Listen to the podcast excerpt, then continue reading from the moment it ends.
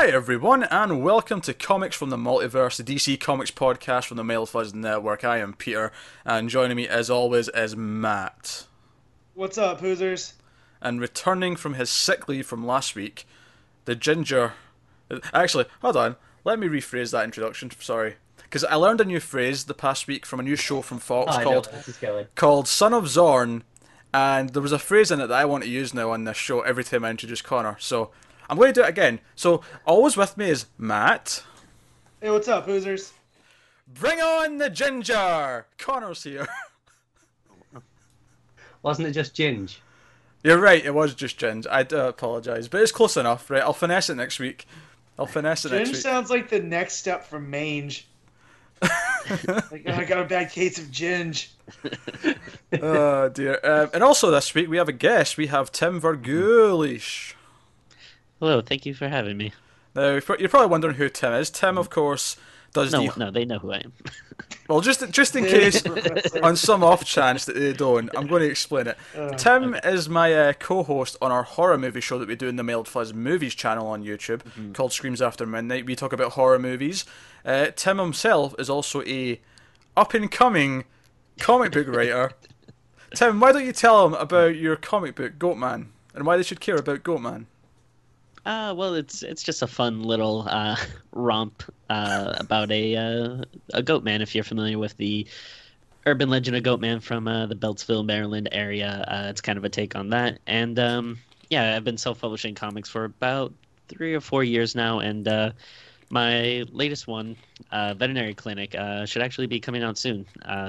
I the had a Kickstarter for it that finished uh, last month, and uh, we actually just sent it to the printer yesterday. So hopefully, should be uh, you know bearing any problems or anything, uh, should be getting that out pretty soon. Which is cool. In fact, you might even remember if you've been listening to this show or watching this show since the start, the first like three episodes, I think we promoted that Kickstarter quite a bit. Yeah. So Yeah, you guys did. That was uh, very nice of you. Thank you very much. I appreciated that a lot.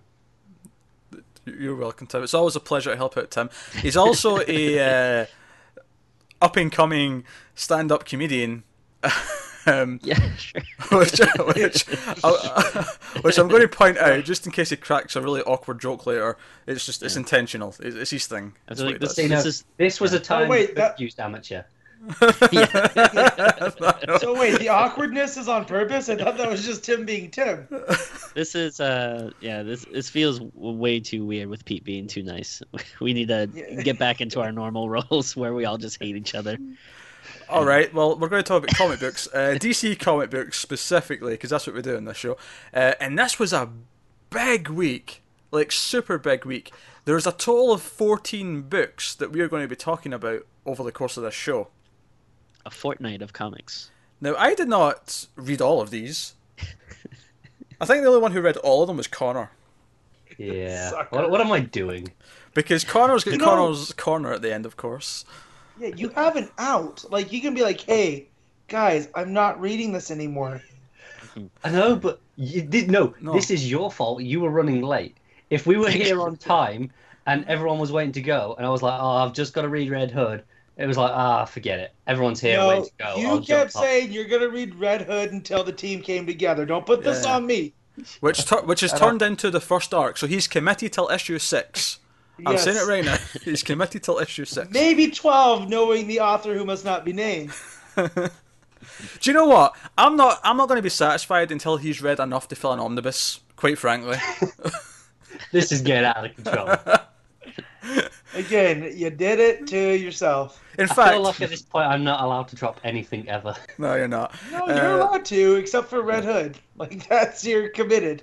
All right, so I'm going to tell you what's coming up in the show then. So the books we're going to be talking about today are Detective Comics 940, All Star Batman issue 2, Action Comics 963, Wonder Woman issue 6, The Flash issue 6, Green Lanterns issue 6, uh, which of course was delayed from last week when it was meant to come out, but we're getting caught up this week. Um, Batgirl and the Birds of Prey issue 2, Superwoman issue 2, New Superman issue 3, Suicide Squad issue 2, Deathstroke issue 2. Then we're going to jump into Connor's Corner for Hal Jordan and the Green Lantern Corps issue 4, Red Hood and the Outlaws issue 2, and then a little bit new, new little new thing at the end we've got a little DC's Young Animal section where we're going to be discussing the issue one of Doom Patrol, which is the first book from that sort of uh, subline from DC. Which we're going to at least check out all the number ones in that line. Uh, whether or not we continue them, I mean, we're going to be a lot more lax with that because you know we're really here to talk about the main DC line stuff. Yeah. but- It's not for everybody. that's a sneak peek into what Matt thinks of it. Um, so that's all the books that are coming up. We'll get to them pretty quickly. No, but be- is, is there a reason why you say nine four zero instead of nine forty? I think it's a habit he has where the others like what what was uh action Because something that's what's in his computing process. nine six three. Yeah. So Yeah. but instead of nine forty, he he just does nine four zero. when it goes to three digits, I like to say it the, the three digits because it, it makes it really clear what the number is. I don't know. It's just a habit. It's just it's my own pers- my own personal thing, Tim. My God, he- we're five minutes into this show with him, and he's already messing with things. I, I, Tim, was just I need to go get lot a of- hero. We need to get the show on the road. Well, I think uh, uh, myself and a lot of fans were wondering, so I'm just I think is it had to be said. I'm sorry. All right, okay. Uh, Uh, Had to right, be brought up. Before we get to the books, though, just a couple of quick bits of news that we should cover. One's very quick. James Tynion the Fourth has signed an exclusive contract with DC. He's going to be sticking Shocker. around. It's yeah, exactly. It's Has it makes ever complete even sense. written anything for Marvel?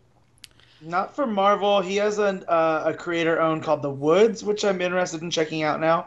They're usually still Hmm. allowed to create their own stuff anyway. Yeah, so, So, I, He has a I few creator owned stuff, but yeah. Okay. Yeah, but I don't think he's worked for the other company. Okay, So- well, this is just them making sure that he won't. Um, and given that he's doing a knockout job on Detective, and we'll be getting to Well, that very soon. And he's come a sense. long way from being Snyder's like student. Like that's how they met. Is he was Mm, one of yeah. Snyder's writing students. Yeah, That's how he got started at DC, wasn't he? He was doing the, Yeah, the yeah. backups. doing the backups, and he did Talon, which no one liked. well, uh, I don't speak for everyone, but I don't was- think anyone It- here was. I into read the first six and it wasn't that good. It's very forgettable. I thought it was okay, but like just yeah. End of the day, it's it's nothing special. Yeah. Cool. Right, so that was the first quick thing. Um, James Tynion the Fourth is now an exclusive at DC. The other thing is that the the monthly results, the sales results for August are out. Um, not the full chart because they always wait a couple of weeks before we get the full, you know, top 200 and we can see how many DC books were in the top 50 and that kind of thing. But we got the top 10 and we got the market shares. Uh, we also got the the great headlines that apparently this August was the the 20 year high for August. This is like yeah. this is like really successful. We're having a really good year. Apparently, it's been on an upward trend uh, year on year for the last few years, just in general. The the comics, the direct market's actually getting stronger as we go. Um, and DC, as kind of expected, uh, once again uh, took shares, and they actually took a bigger share than they did last month. Uh, from the retail share, which is the uh, the money made, they had thirty nine point two seven percent um, compared to Marvel's 30.78, and of course the rest will make up the other uh, odds and ends. Yes, Matt, I thought you had something I to was say. say that's because of uh, Marvel constantly delaying their issues. So Doesn't help, does it? Yeah. Can't No. tell it's not out. Yeah. Um, and then on the unit market share, which is the number of books sold, uh, DC actually have 44.59% of the books sold in the month of August. So Lord. it's uh, which I believe is a, a full 20% up from where they were in April or May. So since Rebirth has started, they've went up 20% of the market share. That's actually really, So- really good. And I wonder what the do you have the numbers for like what the Star Wars market share is? Uh, no, they don't put that separately. I'm afraid. Gotcha. Because I remember when they first came out, we talked about like they'd have enough of the market share to be its own third brand. Hmm. You know, so I'm wondering how much of that is propping up Marvel. Um, because just I know from going into my shop, people are reading less Marvel. At least the people I talk to there, Yeah. uh, and they're reading more DC. So, no, yeah, yeah, which is good as a DC fan, but you know, yeah. Uh, it's funny actually because Marvel announced a book, a, a, a crossover event this week, which is uh, Monsters Unleashed or something like that. Something, yeah. something along it those it's like a Scooby Doo project. I don't Well- I don't know if it's necessarily like a crossover thing. I think it's more of a like mini series just about kind of like the old Marvel monsters. Okay. I think they're playing it as an event, aren't they? Yeah, there is some tie-ins. They- they said there was tie-ins. Oh, maybe I, I don't know too much Well, about it, but they I they did make it seem like bigger Night. at first. But And what's that? And so if I can get some Werewolf by Night and Tomb of Dracula, You talking about cool. uh, Jack Russell, the Werewolf by Night? hell yeah. Uh, best named comic book characters ever. All right, uh, so just to wrap this up, I, I do have the top ten books sold in the month of August, and I'm sure you're curious. Um, number one, un- unfortunately, is Harley Quinn issue one. You people. Um, Hey, I have no regrets. Now, admittedly, that one is cheating. I'm blaming you and James, Connor. Yeah, We're buying all of them. it's all your Yeah. fault. Uh, although, no, the real fault, the reason why this is really at number one, though, I mean, don't get me wrong, issue two is still in the top ten, so it still did quite well anyway, but issue one had a ridiculous number of variants, which I'm sure helped prop it up to number one here. But uh, so Harley Quinn issue one is number one. Number two was All Star Batman issue one, which makes complete sense. A Batman issue one uh, doing well. Who'd have thought that? Uh, number three is Suicide Squad. Suicide Squad issue one. Uh, Number number That's tough to say, isn't it? not really. I'm just. I'm, my brain's fried here, Matt. Come on. Uh, number four is the single um, non DC book of the top 10, and that is Amazing Spider Man issue 16, which appa- apparently was the start of a, a big new storyline, I think, which is why it's uh, so high. Uh, number five is Suicide Squad Rebirth issue 1. Number six is Batman issue 4. Number seven is Batman issue 5. Number 8 is Justice League issue 2. Number 9 is Harley Quinn issue 2. And number 10 is Supergirl Rebirth issue 1. I'm happy Supergirl made it on the top 10. Yeah. That pleases me. I'll tell you what's interesting about the, the Harley Quinn at number one. Obviously, it's because there's so many variants, but DC have this whole they can return them right Mhm. at the minute. Yeah. Yeah. So I wonder how much of that is unsold stock and how much actually got sold. Yeah, because Suicide Squad and Harley Quinn, those are both major releases around the Suicide Squad movie. The same week. I'm wondering, yeah, I'm wondering if the shops just ordered a butt ton of them. yeah, that's Also- possible. I, I could be wrong, but I think with Harley Quinn, uh, I think it was one of those books that um, stores could do like the you know those store exclusive variants. They Which, did, yeah. Yeah, there was a yeah, lot so of those. they yeah you have to order a lot to get those, so that probably uh, helped it a lot. Yeah. But to be fair, it was a good seller even before Rebirth. So yeah, no, no, yeah, don't get me but wrong. not not top five seller, right? Yeah, like, not not beating Batman uh, seller. like to top it. So No. That said, I'm sure I'm sure you know the movie coming out and then Suicide Squad and Harley Quinn both hitting in, on Harley Quinn at least Yeah. was the same week. I think Suicide Squad as well, it was. and uh, Yeah. obviously that that couldn't have hurt. You know, in terms of what the stores were ordering, in terms of how many people were actually buying them, I'm sure that was all boosted from that. So, Yeah. um, but there you go. That's that's the uh, couple of tidbits of news that I wanted to throw in there before we get to books. But without further ado, and full warning, there will be Stephanie Browns for each book as we discuss them. That's uh, spoilers for people who aren't uh, getting my joke. Um, so there you go. So the that fir- joke was so bad, Tim had to take a drink. Because if I know We- professors, there's yeah. whiskey in that cup. that wasn't a bad joke. That was a quality joke. yeah, Yeah. That's a quality joke. All right. First book we're going to talk keep about. Going. First book we're going to talk about is Detective Comics 940, uh, written by James Tynion IV, art by Eddy Barrows, and this was the end of the first arc for Detective Comics. And oh boy, uh, what an issue! I hate comics that make me tear up. That's all. Yeah. If, if I, I was. I don't hate I the quality. I hate that they make me feel emotions for paper. Now, uh, to be fair with this though, I think it was like the fastest I've ever gone from being like devastated to being like, Yep. oh thank God. Yep. Yeah, there was obviously there's a lot going on in here. Uh, obviously, the last issue ended with Tim being like, "Okay, I've reprogrammed all these drones to come and attack me," and that was a big cliffhanger we left off on. This week, the drones come for him. He seems to survive a round of them, but in the meantime, like Batman's trying to get to him. He's trying to, you know, gather the troops. Everyone's trying to get there, and they're all talking to him on the comms. You know, and Tim says to Batman, you know, thank all the other guys for everything. Thank you, Bruce. You know, really heartfelt goodbye. Uh, Steph calls him. He's like, I love you, Stephanie. And she's like, No, don't hang up. And we get that splash page, that glorious splash page of Tim just being obliterated by a horde of bullets, um, which is, you know, It's rough. rough. Um, but as as much as I was getting a little like heartfelt and teary eyed uh, in the build up to that with all the goodbyes. It was the scene with Stephanie and Batman afterwards that Oh, Yeah. Truly that did it. me. That yeah. that broke it. Like Bane to Batman's back. That was it.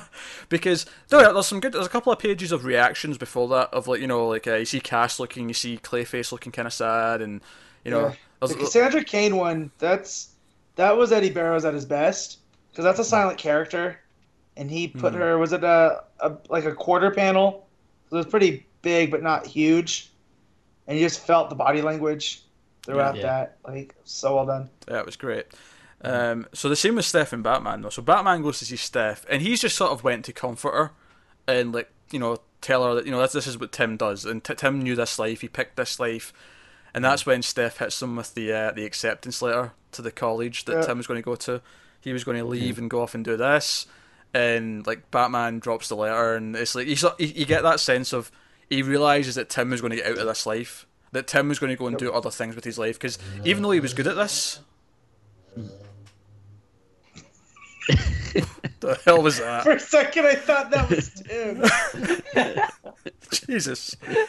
Um, so yeah, but so even though like he was good at this life, like he was he was destined to go and do other things. Like he he could contribute to the world in a different way, and he was going to go do that. And like Batman dropping the letter, and we get this awkward moment, but then, then we get the fantastic like both of them turn round. And there's that great panel before the splash page where you actually see them hug, where their hands are just like reaching for each other. And it's just a really, really sweet moment. Um, there was a, a small tinge of worry after the Killing Joke movie that something else was about to happen, but otherwise Yeah. we're fine. we're fine.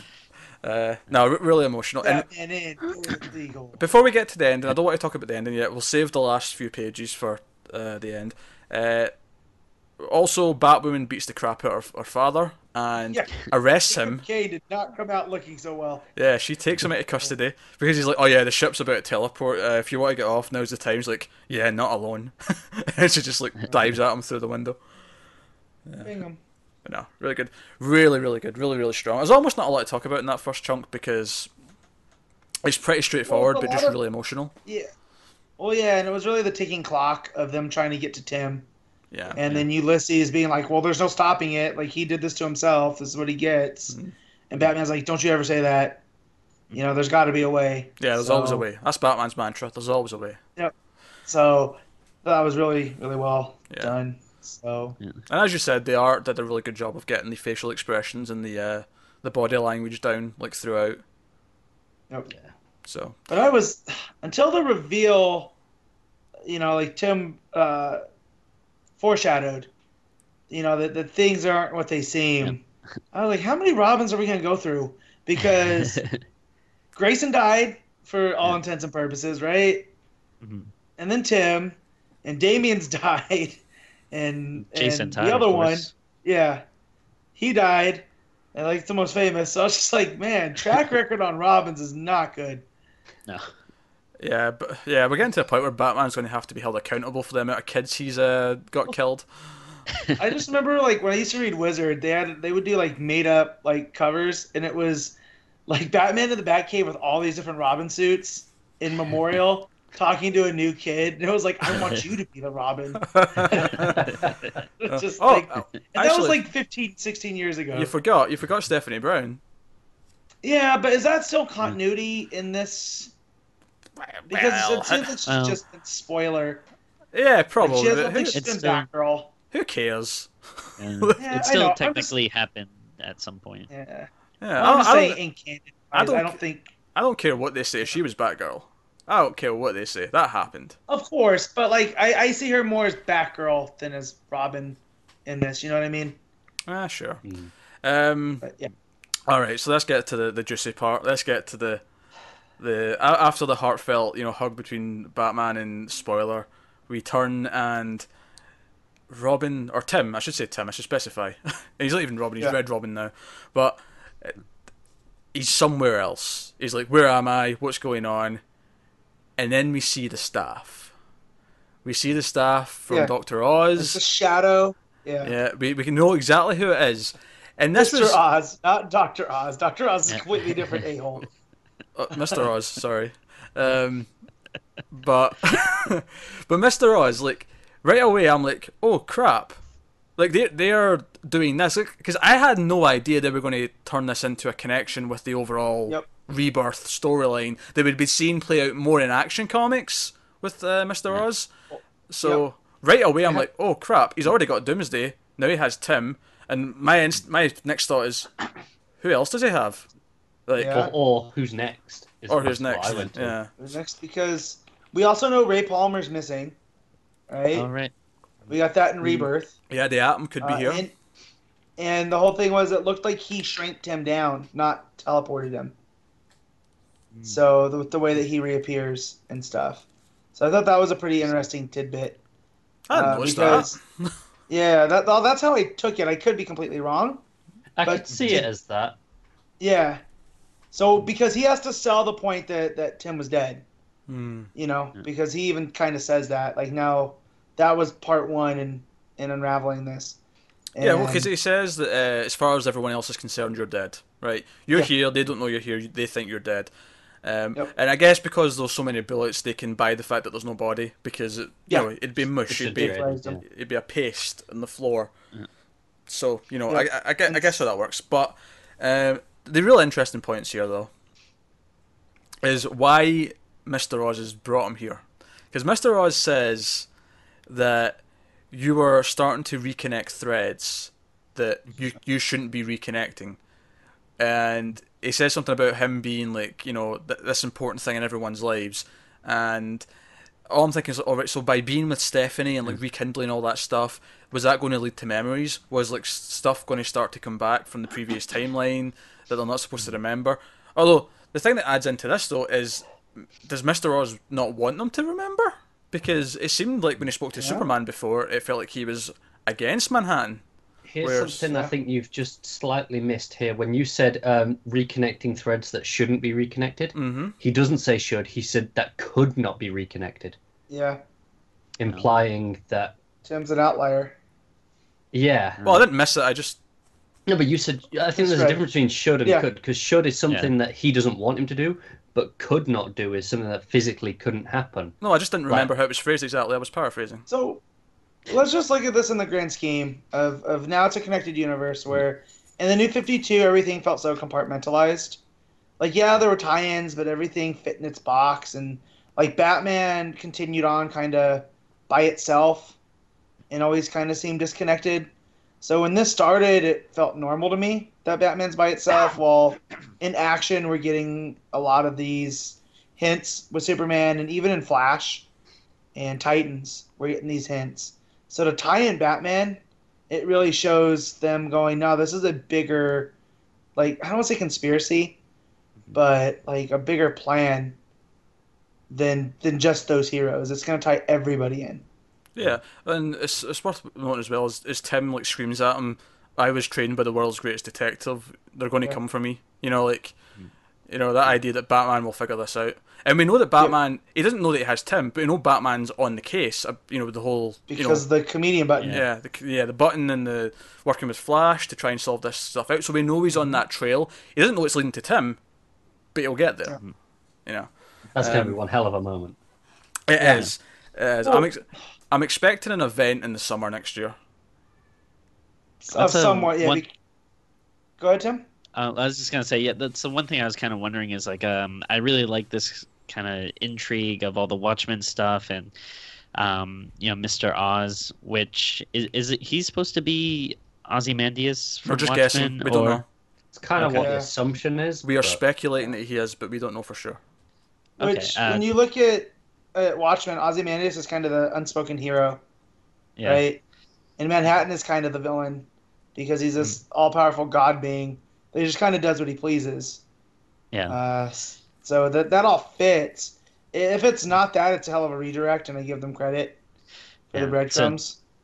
Yeah, so I, I'm I'm really liking this stuff, and I, I feel it's very intriguing. I'm just wondering how long uh, it's going to be drawn out. Um, I feel if it is like an event next summer, uh, I feel like that's a pretty good time frame. But I, I hope it's not something that's like, you know, we just get strung along, and it's like you know two three years from now or something, you finally Well, get some type of answer. But the whole thing will likely be two years because they said when they planned all this, they had a two-year plan. So I would, I would likely yeah. expect that there'll be you know, some stuff that isn't complete for until two years, and then it'll lead into whatever Yeah. they're going to do next. But, um, but no. So, any- anyone, anything else? wa- Anyone wants to throw in about Detective before we move on? I have Yeah. literally a single complaint with the entire book, and I, I loved it. I have one complaint that's not even in the pages. It's it's the cover. So they took Tim off the cover after it was originally solicited, and now it's just completely off balance and it looks wrong. Oh. I just don't like it because now I look at it and it just Wah, it just looks it just looks off. Okay. um, Yeah, but when that's my complaint, it's a pretty good issue. So, so this and last week's was it last week's Superman? hmm Like, these are so far in the short rebirth period two of the best books that have come out all year. So, like, keep keep on it.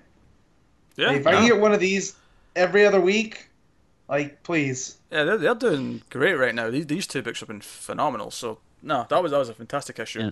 Um, This was actually one of the reasons why I wanted to uh, catch up on Rebirth because I, I just um I, I read a few stuff when it first got announced, but um, just kind of due to money constraints and stuff, um, I don't I'm not able to read as much stuff um, weekly as usual. But I've been hearing so much good uh, things, not just from you guys, uh, but uh, from other podcasts and stuff about Detective and everything about it, like sounds really right up my alley. Like uh, I love Tim, I love that kind of connected Bat family from like you know kind of like 90s, early 2000s DC, and um, it just it has that really cool nostalgic vibe for that era. And this is uh, you know without a doubt the standout uh, book of all of Rebirth uh, for me. It's it's so good. Um, and yeah, and this issue was kind of like the you know the ultimate of all the ones so far. Well, I, think I think a big thing with Detective for people who are long-time fans of a lot of these characters is it's finally making a lot of characters who were just basically forgotten during New Fifty Two feel important again. Uh, Yeah. Tim here feels really important. Stephanie's having scenes with Batman, which never happened before. You know, during but did, it- did it ever happen in New Fifty Two? Maybe in Eternal, but I never read Eternal, Well, so Yeah, because that's where they Not- not- introduced her because everyone threw such a fit that they erased her. She she wasn't know? even uh she didn't have much interaction with Batman in uh, Yeah. Eternal. She was more like kind of this She like off with off onto the and stuff. side. Yeah. Um Yeah. And if, if they interacted it was pretty minimal. Yeah. So that'll take us on to All Star Batman issue 2, written by Scott Snyder, art by John Romita Jr., and then Declan Shalvey on the backup. Now, this was an issue that follows on from the last one, and most of it takes place on a sort of top of a train. Uh, Batman's fighting uh, King Shark and Killer Croc, and uh, who's the third one? Amygdala, who I've never even heard of, but kudos to Scott I've heard, Snyder. yeah, I've heard of him, but yeah, he's he's like not known enough that I remembered his name. It's like Yeah. you know, like like uh way even beyond like D list. yeah. Yeah, But I like how it was like Z list. I like how it was like three big things, like you know, like the really big chunky characters. I liked that there was three of them at the same time. and they each they each brought backup for some reason. So Croc brought King Shark, and King Shark brought Amygdala, which is like, all right, whatever, cool. It kind of Yeah. feels like uh, Russian dolls. It's like, how long is Yeah. this going to go on? Yeah, But, and then yeah, in reverse though, and like then- because they just get bigger. and then once he deals with them, Copperhead shows up, and like there's uh, all sorts of stuff happening. Cheshire, But just Some great red- to see Cheshire. Some rednecks. Yeah, you know, I loved all this stuff, all the action on the train, and then off the off the bridge, and in the the truck, you know, with the the the Mm-hmm. corrupt guards or whatever who are like saying, "Oh, this is how Two Face's coin works," and he flips it for him, and Two Face doesn't take too kindly to it and shoots him instead. He's like, "Oh, is that how my coin This is- works?" Yeah, and that's why it's moments like that that made me like this issue a lot more than the first, because I felt like Snyder hit the stride of character. Instead of like forcing Two Face into this thing, he hit um, moments that felt right. Because you don't flip his coin, he flips his coin. Yeah. Like, you know, uh, I'm agreeing that it was generally a better issue. We also got the introduction of uh, KG Beast. yeah. But no, I'm I down was cool. I was down for that. Yeah, I was cool for that. I like how they built him up with uh, Penguin and uh, Black Mask and uh, Great White. Like, you know, going to hire him. I- Well, see, I, I like that. I was kind of annoyed that is is he just calling himself the Beast now? Yeah. Well, That- not as good, kinda, No, yeah, like I feel like comic books are one of those like rare things where you can still kind of embrace the sometimes the silliness of it. Like, you know, I understand, you know, when you make changes like that for movies or something to make it like a little more realistic or stuff, but like with this it's like no, like just embrace the you know, like dumbness uh, of the I- name, you know? I, I don't disagree. I, I think the thinking behind it is probably that the KGB don't really, you know, exist yeah. Anymore. it's not as yeah, prevalent. KGB waits for no one. um, I like how they built him up though. I like how they and he like talk, spoke about mess and like he's there, he's standing there taking it. It was almost like the scene in uh, Captain America: Winter Soldier, where Winter Soldier's Yeah. standing in front of the car and you know he's about to take it out. You know, Yeah, and that was my main problem. It felt like it came from elsewhere. You know? um, I was fine with that. My, my I have two problems with the issue, and Mm-hmm. there's two fairly major ones. One is that I think the dialogue, and it was the same with the first issue. I think is getting extremely convoluted and like bulky. Like it doesn't flow that Yep. well for me at all. Uh, Yeah, I don't agree with that at all. Well, I had to go back and reread stuff. Like when they were talking about the difference in Two Face, I like that wrinkle. Like Two Face works on multiple levels, in that because it's a split personality, Dent does stuff to sabotage uh, Two Face, and Two Face does stuff to sabotage Dent, Yeah, I like that too. and that's great. Yeah. And when we get to the point to where he's super cartoony, that's Dent working halfway in between. Like, yeah, we're gonna have these big, huge things, but that's because he wants to get caught. Yeah, but I, I And so agree. there's a kid's version of Two Face, there right? was there was moment there was like certain speech bubbles that I had to reread because I didn't really Yep, understand what and they just said. and that's what I was getting to. That bubble that explains that, I had to read like four times because the punctuation, the way it fits into the bubble, like Snyder's known to be super wordy, and that's always been one of my faults with him. But here it takes it to the next level. Yeah, I think it's definitely where- gotten worse because I never used to have a problem seeing his early like New Fifty Two Batman. I never had an issue, Mm-hmm. but it feels like as it's went on, and especially with this, it feels like he's gotten really wordy with things, and it's it, it's becoming more of a chore to read the dialogue. The I, I really didn't have this problem at all. I, I never had to reread uh any bubbles or anything. It just Aren't you special, Ginger? yeah. no, I just I, I didn't notice any sort of problem. I thought it flowed pretty pretty nicely for me. I think the There's action. Well, and lot- also I didn't There's a lot want of to it. have. Don't get me wrong, but I still thought I was in a different headspace. I didn't want to have to read it because this was a book I was set on dropping after this issue. But I'm gonna keep going because I want to know where I- it's headed. I think the action flows really well. I think that's where the, the book flows incredibly well, is the, the action and the pace of that. But the the dialogue for me is really really dragging it down a little bit for me right now. The other problem I had was for the second issue in a row, the the ending cliffhanger. Now we didn't address the first cliffhanger by the way. The cliffhanger from the first issue At all. where Alfred is the one who sabotaged the Batplane, uh, or the Batwing, whatever you want to call it, uh, is not addressed. Which fair enough. We'll get to that at some point. Whatever. I've been watching Mr. Robot. I'm I'm used to cliffhangers not being dealt with for like four episodes. It's you know I'm used to it now. But the but for the second issue in a row. The cliffhanger at the end kind of bothered me because in this issue they had these bookend scenes that are set like two days in the future, where Jim Gordon and Bullock are driving out to Wayne Manor, Yep. because reasons we're not quite sure that they're sort of like they're keeping it from us exactly what's going on but you get the sense that they've got reason to be out there and then at the end of the issue you see them they're actually inside they've come in with a warrant and they've forced their way past Alfred and they've went to the uh, the clock where you know the the old fashioned entrance to the cave Yep. you know He and sets the time and he walks Yeah. through it. and he's about to go in. Like the issue ends with like Gordon's reaction, his face as he like if as the clock moves out the way, and he sees what's behind it. Um, It's my actually where the Waynes are interred.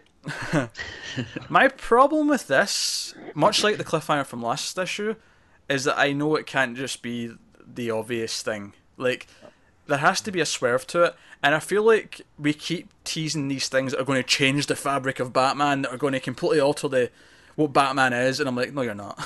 Stop it. Well, and- and again, it goes back to this was supposed to be a Dick Grayson story before he made it into All Star Batman. It was supposed to be the follow up. Oh, is that true? Yeah, to Yeah. Black. Yeah, it's supposed to be the Oh. follow up to the Black Glove or Black Hand. Black Mirror. Black Mirror. Black Mirror.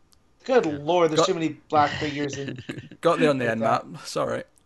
That's it. But um, the Black Mirror. Uh, That's But yeah, interesting. and I I, just- didn't know that.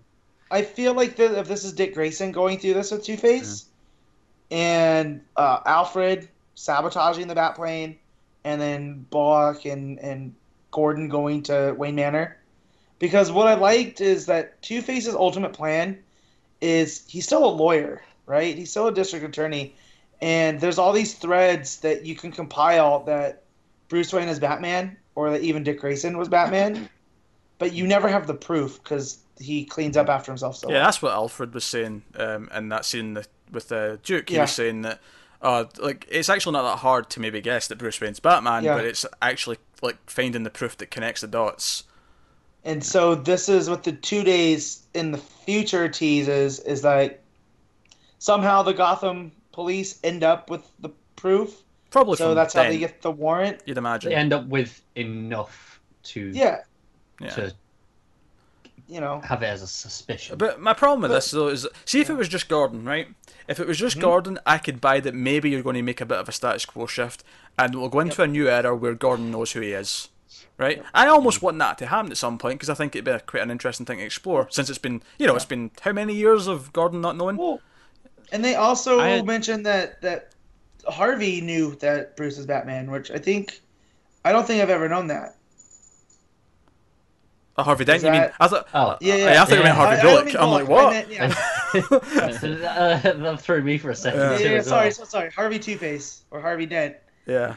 because there's that flashback scene to where Bruce brings that up, Hmm. and he says that was always his worry because they were friends first. That this would, you know, which I don't. It's kind of a mess. Like to bring up the KG Beast and his love for messes. It's kind of a mess with that, and I'm sure Snyder he's talented enough to get himself out of it, but feels completely unnecessary to do all these. I think it's interesting you hit upon this being a Dick Grayson story originally, and I don't know how much of it was changed, you know, Yeah. since then, because obviously this was like six, seven years ago now, and Yeah. you know he's probably changed details, especially since it's a different character. Of course, But like, yeah, this story would make more sense to me if it was a Dick Grayson story. And I, I'm almost Well, and there's no let's let's say that that Dent puts out there that Bruce Wayne was Batman, and they kick down the door of Wayne Manor. Well, at that point, Bruce Wayne was gone. He had died in storyline, or he was missing, and Batman was dead. Yeah. I I think my other problem is, as I said, I would I wouldn't mind so much if it was just Gordon because I could buy that Gordon might find out and then keep it under wraps because you know of their history, of their respect for each other, of whatever, Right. right? But it's not. It's him and Bullock, and it looks like there's a you know a squad of cops behind them as There's well. at least two other cops Yeah. that we see. So it's, it's not like it's just going to be contained. It's going to, so it has to be something other than what we, the obvious thing is. You know, it has to be a swerve of some kind. And the other Yeah. problem I have on top of that is that I feel like this is one of these things that they always tease, and it happened not that long ago with Superman in the New Fifty Two, where Lois outed Su- Superman as Clark. Uh, You know, I feel like it's one of these things that always keeps coming back up. It's either that they're going to die or they're going to have their identity revealed, and they The always dance is, around these. I can always see it as a, as an interesting story if they do follow through with this and have his identity out there. Then you've got is is he still scary to the criminals when they know who he is? Is is he still that fear machine essentially? See, I think you can always get rid of every uh, dual identity except for Batman because it's Oh. at the end of the day, Bruce Wayne is the cover, and Batman's the real person. I think And when you get rid of that public persona, I think you do a disservice to the character. even forgetting that, I, I think I just don't think there's a chance in hell it'll ever stick. I, I don't think Yeah. there's even a possibility that we're going to a status quo where everyone knows that Bruce Wayne is Batman. I, I think we could do it temporarily. I mean, we just did it with Superman. It's the same thing, like you say, it, it wouldn't stick. But I don't necessarily think that's a bad thing. I, I do. I, wouldn't. I, mi- think I- I think it's I do meaningless. too because look at look at in the other company you have Daredevil, who's had his identity released like five or six times, sure. and then we have another writer come in and undo it somehow. You Sure, know? but I just I don't know. I, I wouldn't mind seeing the story explored and then go back. That, that that wouldn't be an issue for me personally. it would be for me because I'll just feel cheap when Yeah. they retcon it somehow. I feel like it doesn't work for everyone. Uh, like I, I think Daredevil was like a rare exception where it actually made for a really interesting uh, amount of stories for a really long time. Well, Uh, it wasn't until recently that they just kind of Yeah. retconned it. But like, well, when yeah, Mark when- I, I can't Tim. really. when see. Mark Waid's uh, Daredevil run started. He had fun with it, and he had like him wearing like a shirt Yeah. saying "I'm not Daredevil," I'm- and that was pretty Well- funny. Well, yeah, because it was again, it was down to the proof, and that's what I liked that Snyder setting up. Yeah. And the swear is probably going to be that that whatever proof that Dent sent isn't going to be concrete enough. Like, because Batman does clean up after himself that well. But I, th- I, So- I, I honestly think I've got a problem if he gets it to the point where Gordon and the police force have all had that, have all been told this fact, but it's just not quite proven because then they've all got it in their heads, like you know, and I think that's I- a problem. No, I've I've always thought that like I know they've never outright said it, but I always had the feeling that Gordon did kind of know. Like Yeah. I always thought it Hmm. was just kind of an unspoken thing that they they had. Like um, They, they kind of have that in this issue though. Like Alfred says, it's not hard to connect the dots. All the cops have probably had this cross their mind at some point or another. It's Well- probably always there as a suspicion. The ones that have dealt Hmm. with Batman enough, I would say, like Gordon, because he talks with Gordon, them, like they Bullock, meet. you know, all Yeah. the ones that we actually Even know. Montoya. Yeah, Um, like the the scene I always think of is uh, I think it was during No Man's Land. Like uh, Bruce unmasks to Gordon, but he's like turned around and he's just kind of like yeah, I remember that. does you know he's kind of like I don't I don't care and like I always thought that was kind of just him being like kind of you know like hey I I already know let's not like yeah. you know make it official just kind of Yeah, I don't want It's to know for like- sure. Yeah. Yeah. Where to me, Gordon doesn't care because Batman's done so good. yeah that's true too Well, you I know what I mean? I- It's like, I don't even think it's a case of Batman's done so good. I think he doesn't want to know because he knows Batman. He sees Batman as who he is.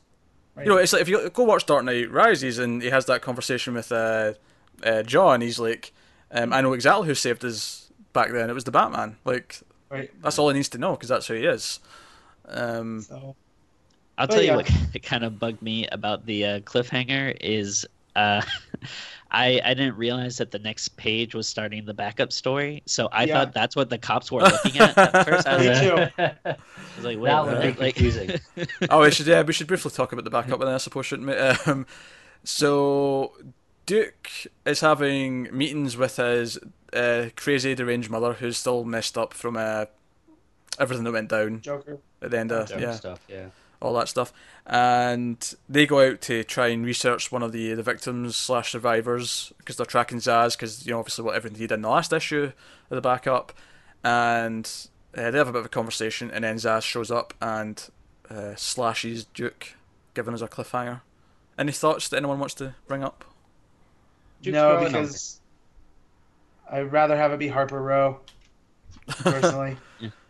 But I, I I like Duke, and I like. Uh, I've been enjoying this backup. You know, there's not a ton to it yet, but I, I kind of like everything involved in it. Um, I, I'm a big fan of uh, Shalvey's artwork, and it's all right. I, uh, I feel like I, I like the Zsasz stuff, and I like the idea of this color wheel of the training, but I do think in this issue they mentioned it too much.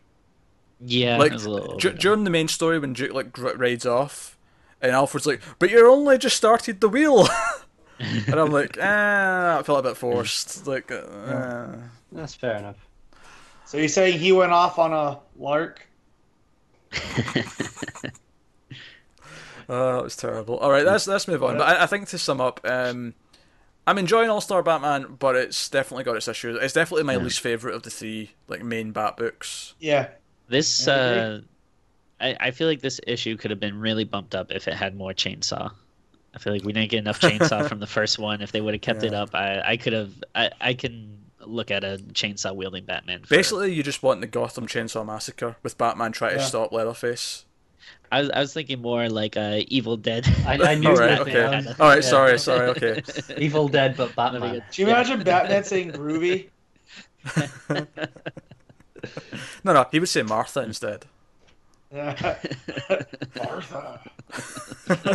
All right, let's move on to Action Comics 963, written by Dan Jurgens, art by Patrick Zircher.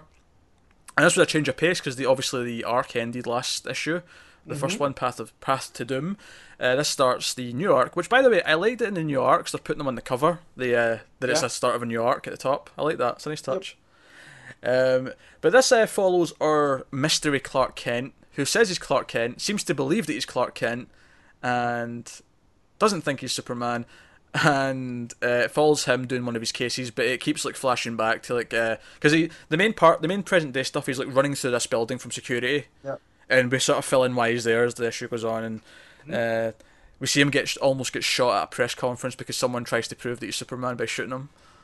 It's a little extreme. It's a little bit extreme, but it makes sense. Yeah.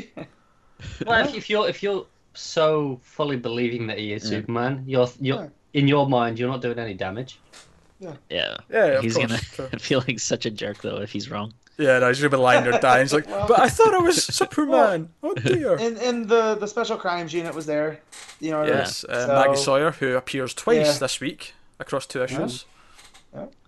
So, uh, So- do you guys have any theories who this Clark Kent guy? The f- Is, uh, or- I have no idea. Okay, I feel so like they I haven't given read. us enough to go on. Yeah, I read enough of of New Fifty Two Superman that they are completely retconning that arc Yeah. in there because the what what Clark Kent was doing before he had it outed had nothing to do with this company, uh, Geneticon. Yeah, I, didn't. I didn't know if this was So- something I, I missed from a previous story Yeah. or if it was just okay. Nah, I, So, He like, was- Genericon he was something? getting into this massive conspiracy that somehow ended with Vandal Savage, and it was a mess. And there were some high points, but there was a lot of low points also throughout there. Um, Was that so that, I'm glad- thing where that like thing was possessing people? yes, Like okay, yeah. So, which that was always the the bag on Pak was the single arcs were fine. It's when they try to tie everything in, is when it became a big mess. Yeah, I think I read the majority of Pak's stuff, which I, I, I feel like the I liked a lot of like the character stuff, but then some of the overall story stuff, which feels like maybe is probably editorially. yeah, uh, he, he had a couple of good standalone stories. He had the uh, the the Horrorville one or whatever it's Yeah, called. that I liked a lot. Was it- was it yeah. called Oh, Horrorville? yeah, and most, yeah, Yeah. Horrorville, because it was Smallville, but they had the you Yeah. know and the seemed one, like the elder things And the- haunting Metropolis. yeah, and the one, the one, the one with the aliens underground as well was quite good. Like that was its own standalone. That was right arc. near the start, wasn't it? Yeah. Yeah, that was right yeah, that was his that was, first that was before Doomed. Yes, and then Horrorville was after Doomed. So Yeah. all of that took over Superman, and he got outed, and there was the Ulysses thing, and that paid off.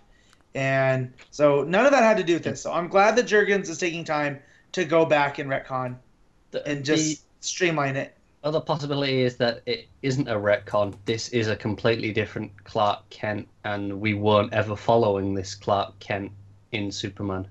But that means there was two Clark Kents running around, and I think that would have been pretty apparent. Like, oh, Almost That like kind of Or, or he way. has implanted memories, and he wasn't there at the time. He just well, thinks. I'm just was. saying that the the place that he is investigating is a genetic research place, right? Oh, that could lead to We know- something.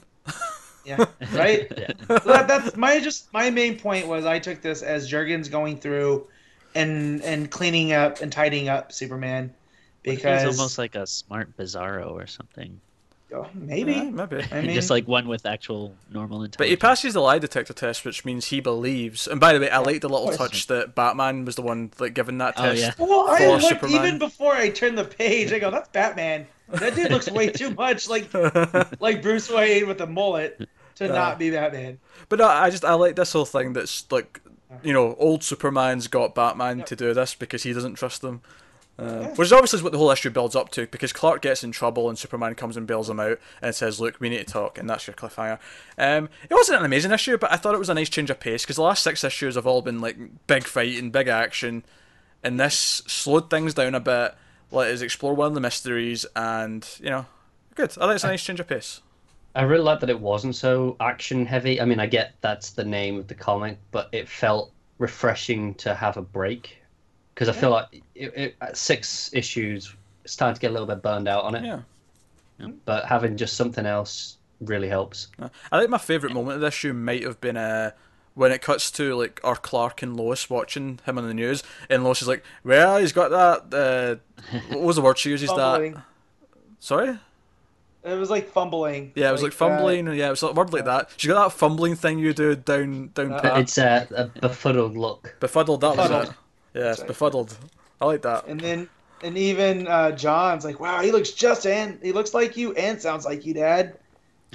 so, um, but yeah, it's it's interesting enough, and it is a nice change of pace because if you have just breakneck action after time after time, Yeah. it's gonna get boring because it's just the same.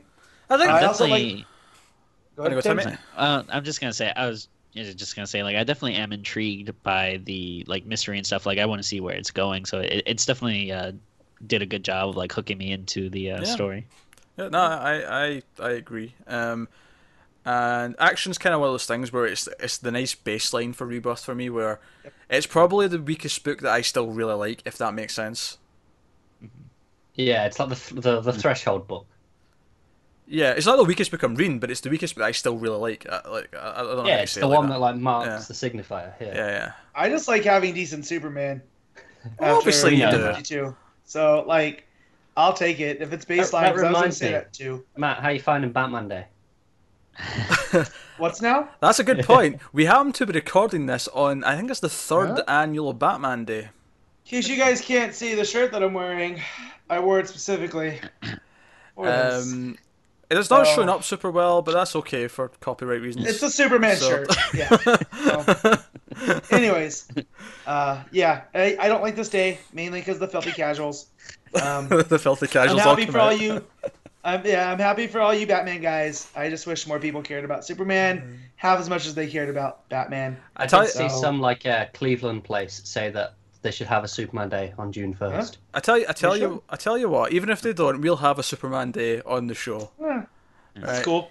Just to make Is Matt that feel the I just I've come to terms. I used to be angry about it. Now I just realize if, if you're angry, you're giving them power. So I just don't go anywhere and lock myself in my fortress of solitude. I mean, if it means you know some good deals on uh, some comics or something, Yeah. I'm- Well, Cool with I bought the Killing Joke on this day last year. Yeah. So Well, that, to let's be honest, that's basically what it is. It's an excuse to have a Batman sale every year. That's Yeah. what it is. Oh, that's- To be yeah. fair, they gave away a, a free copy of the the first issue of King's Run. Yeah. Oh, that's cool. Yeah, that's good. It- it- yeah, it's it's you can get it on Well- Comixology for free, and obviously in I think- shops. But yeah, most stores have it, and, Yeah. and a lot of stores are doing like uh some sales and fun stuff. Yeah. So. But I'm just gonna take solace in the fact that we have a good Supergirl book, Action Comics, Superman, and then all the other, yeah, Superwoman, the new Superman. Yeah, we'll, Like we'll, they're all we'll baseline good. So Yeah, yeah. I'll I'll take solace in that. They're all good to I've- great, which is great. and I know it, it's a little thing, but uh, it's so rare in these days, day in this day and age to see uh, such a highly numbered book. And I don't know, I just I really like looking at like action Yeah. and detective and seeing those triple digits and knowing That's there's nice. like a really Yep. long-standing legacy. Right, Especially well, especially when Marvel yeah. can barely get to double digits with most books now. yeah. Yeah. Because I, I mean- don't. Go ahead, Tim. Oh no, just saying. Like I, uh, like I, I'm a, I like Marvel a lot. I'm a, a big fan, but that's Yeah. one thing they do that irks me. Like I really wish they would just let, you know, books last long. I wish I had a, a flashing red like alert thing to flash over Tim's face right now. Just to, like, there's the- one of them is among us. What? well, no, it's it's true though because like Invincible Iron Man's rebooting at 16, and like Yeah. yo, we almost got to 20, Joey- guys. Joey's Like, funny. We're gonna. Joe, it's funny. See, when I read hard hardcovers, right, and I really like collecting hardcovers, and I loved omnibuses. Marvel's what made the omnibus for comic books a thing, right? And now Yeah. none of their runs are long enough to get an omnibus. Yeah. No, but you put multiple runs together. So like when they do Yeah. Aaron's Thor, Bollocks. it's gonna be God of Thunder, Thor, Mighty Thor, back to God of like. Yeah. That's what annoys me most. If Yeah. if it's like a new creative team coming on, sure, change your number. I don't mind too much. At least I understand it. It's Yeah. when it's the exact same team, like writer and artist, nothing changed, and they're like, Yeah. well, you know, why not? Let's have a new number one. Or Astonishing like Ant Man, the- which didn't even change its name. Yeah, Yeah, No, no, Miss that one Marvel did. the It- same thing. I think I think Ant Man did because it, um, but it was it was Hawkeye that didn't. It was all No, new no. Hawkeye. Uh, Hawkeye did it as well, but uh, oh yeah, yeah, you're right. Yeah, it was all new Hawkeye. All new Hawkeye had like four issues, and then went back to number one. in the same year. So you can't even differentiate them by year like you normally I know. do. Nope. It's, it's, uh, it's a nightmare. No. But and that's what I like about DC is that they picked right back off where this is where the numbering would have been. You know, Right. Well, uh, three books out of fourteen. Let's keep going. um, next up, we have Wonder Woman issue six, uh, written by Greg Rucka and art by Nicola Scott. This is the third chapter in the year one story. In fact, one little thing that I didn't put in the news, but I'll mention here because it's related to this book, is that the next issue that would have been the fourth chapter of year one will now be a standalone origin issue for a character that's. Uh, well, she was in the, the present day story, but this is the first time she's Yeah. been in the, the past story, and that's uh, Cheetah, Yeah, Barbara Oh, Ann. Barbara Ann. Yeah, Uh, I guess is that just for Nicola Scott to get ahead? Yeah. Yeah. I, I imagine. I imagine so. Yeah, we're going to have a different artist, but I can't remember who it was. But because I don't have the story in front of me, but I remember it being. I remember they had a page and it was like, oh, that looks nice. So I think we're in good Yeah. hands. Uh, And I think that's good. And they knew enough about it in advance to put that at the end of this issue that the Yeah. next one's going to be which a is break from the year one story. which is So- cool because it's also set around this bit of the timeline and it's Yeah. related because it's like the villain's you know origin. Well, I've never been more interested in Cheetah. Like Cheetah's always been a villain that's just kind of there. Like they'll do the Injustice Gang, and she'll be there as the Wonder Woman They'll- representative. The only t- other time I've really liked her is in the uh, the Justice book. You know, the twelve Yeah. issue Alex Oh. Ross art with uh, I think it was Jim Krueger who wrote it. Um, She was done really well in that. That book did quite a few villains really well actually that I don't typically Because like. well, because you got the time spotlight on them, you know, and they just weren't thrown there. But like the way they introduce her here in her class, like talking about how this this boulder fell on her leg, and so she has to walk with a cane, and I just I thought that's fun little character stuff that Rucka's doing to Yeah, build. I, I I thought our introduction was great. I actually I think this is my favorite of the year one issues so far. Um, I loved Yeah. everything with Wonder Woman like getting her photo taken and put in a cell, and Mm-hmm. because she speaks a different language, there was a lot of fun there with them not understanding each other, Yep. and it's all relying on facial expressions to see how isolated she feels, you know, Yeah. and it was done really well. It all it also it did a great job of explaining to an extent how she gets all of her powers. Like it makes it clear she didn't have all these already. She didn't just have these because she's from Themyscira. She gets Yeah. these from the gods, her strength and her flight and stuff. I love that Yeah, so much. Such a gorgeous page as well when they all show up in their animal forms. yeah. And Well, that's- and, and you get that seeded throughout too, because when the the hawk is following her, and then you see a dove and an owl, and you're just like, if you know anything about mythology and Greek mythology, Yeah. it's like these little things that are there that Yeah. are representative of the And- gods. that, that obviously leads to a cliffhanger where she has her super strength, and that sets up the next issue. But what I like about again about Barbara Ann coming in, and they bring her in to translate because she knows enough of these different languages that she may be able to couple it together. Because the the translator they have only speaks like ancient Greek, and that's not technically what she's speaking. She's speaking. And he is, yeah, Yeah. Well, she's speaking like an amalgam of, of old languages, but because they're not stuck in a time thing, they've been updated. So the the Themysciran language has evolved just like any other one. Mm, So there's Latin base to it. There's um, ah, what did they say? It's just like uh, how English has like parts, you know, Latin Yeah. parts, uh, whatever else. And so so Barbara Ann's able to come in and and piece this together enough to translate for for Diana. But And what I like just- about that, that though was clever. is that it builds their connection. It sets this idea up that like this is the first person Wonder Woman in this world feels that she can talk to. So it sets up that friendship in a really nice and way. it happens to be an educated woman, which is a nice touch. Like it's not it's not Etta Candy, you know, like she's not like a a, a military linguist, you know, that does it. It's a scholar that comes in. I thought that was cool. Uh, especially after the old dude just was not having it because oh no, it's it's it's ancient Greek. I can I can do it. And even Diana mentions like the, he's speaking like words I kind of understand, but they, he's doing like they're really old. So Yeah. I thought that was cool. Yeah, no, I thought they did a good job of building up some of the Wonder Woman mythology for people who don't know what it is, and introducing that relationship with Cheetah. So I actually think this was a really good issue. I really like this one. And Yeah, I think the gorgeous. the language barrier was pretty, the best part because it really let Nicola Scott shine of having to do Yep. all of the storytelling for both parts, and it led to one of my favorite moments is when uh when um she comes in, she speaks the language, and her face just lights up, and she's like, Yep. "Oh, someone else can speak to me." It's fantastic. So does this make you feel better, Connor, that we're not getting Black Magick right now? I mean, it helps, Okay. but it, it's still a little hole inside me just waiting for, Gotcha. for that to come back. Well, that's Gotcha. fine. You can just sit it next to that big dark hole where your heart's meant to be. You ginger. We have hot, we have hearts, just not souls. Okay. Apologies. They're different things. So do you guys have heart lights? So could like ET bond with you?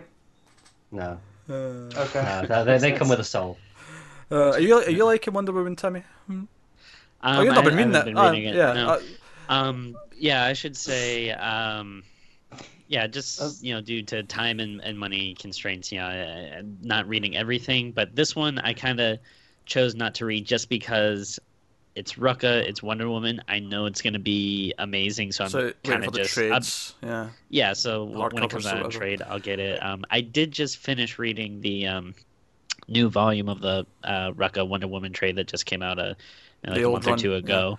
Uh, and uh, I had read most of the run before and like the old crappy trades they had, but just rereading it, it's it's fantastic, and it made me really excited for this. But I I'm looking forward to catching. It. I it. had forgotten you hadn't read it, but I'm glad I asked because it, you didn't tell everyone you hadn't read it, so it actually worked Well, out. I just wish Tim had would have made up a plot point and not missed a beat. Hey, he's you not like you. He doesn't try to lie and fake his way through Aquaman. all right, not like you, Matt. Well, I also uh, now that we're past All Star, I didn't read the backup to that either. You didn't notice, so Oh, you, you, too busy reading Marvel stuff. you cheeky, No. cheeky scoundrel.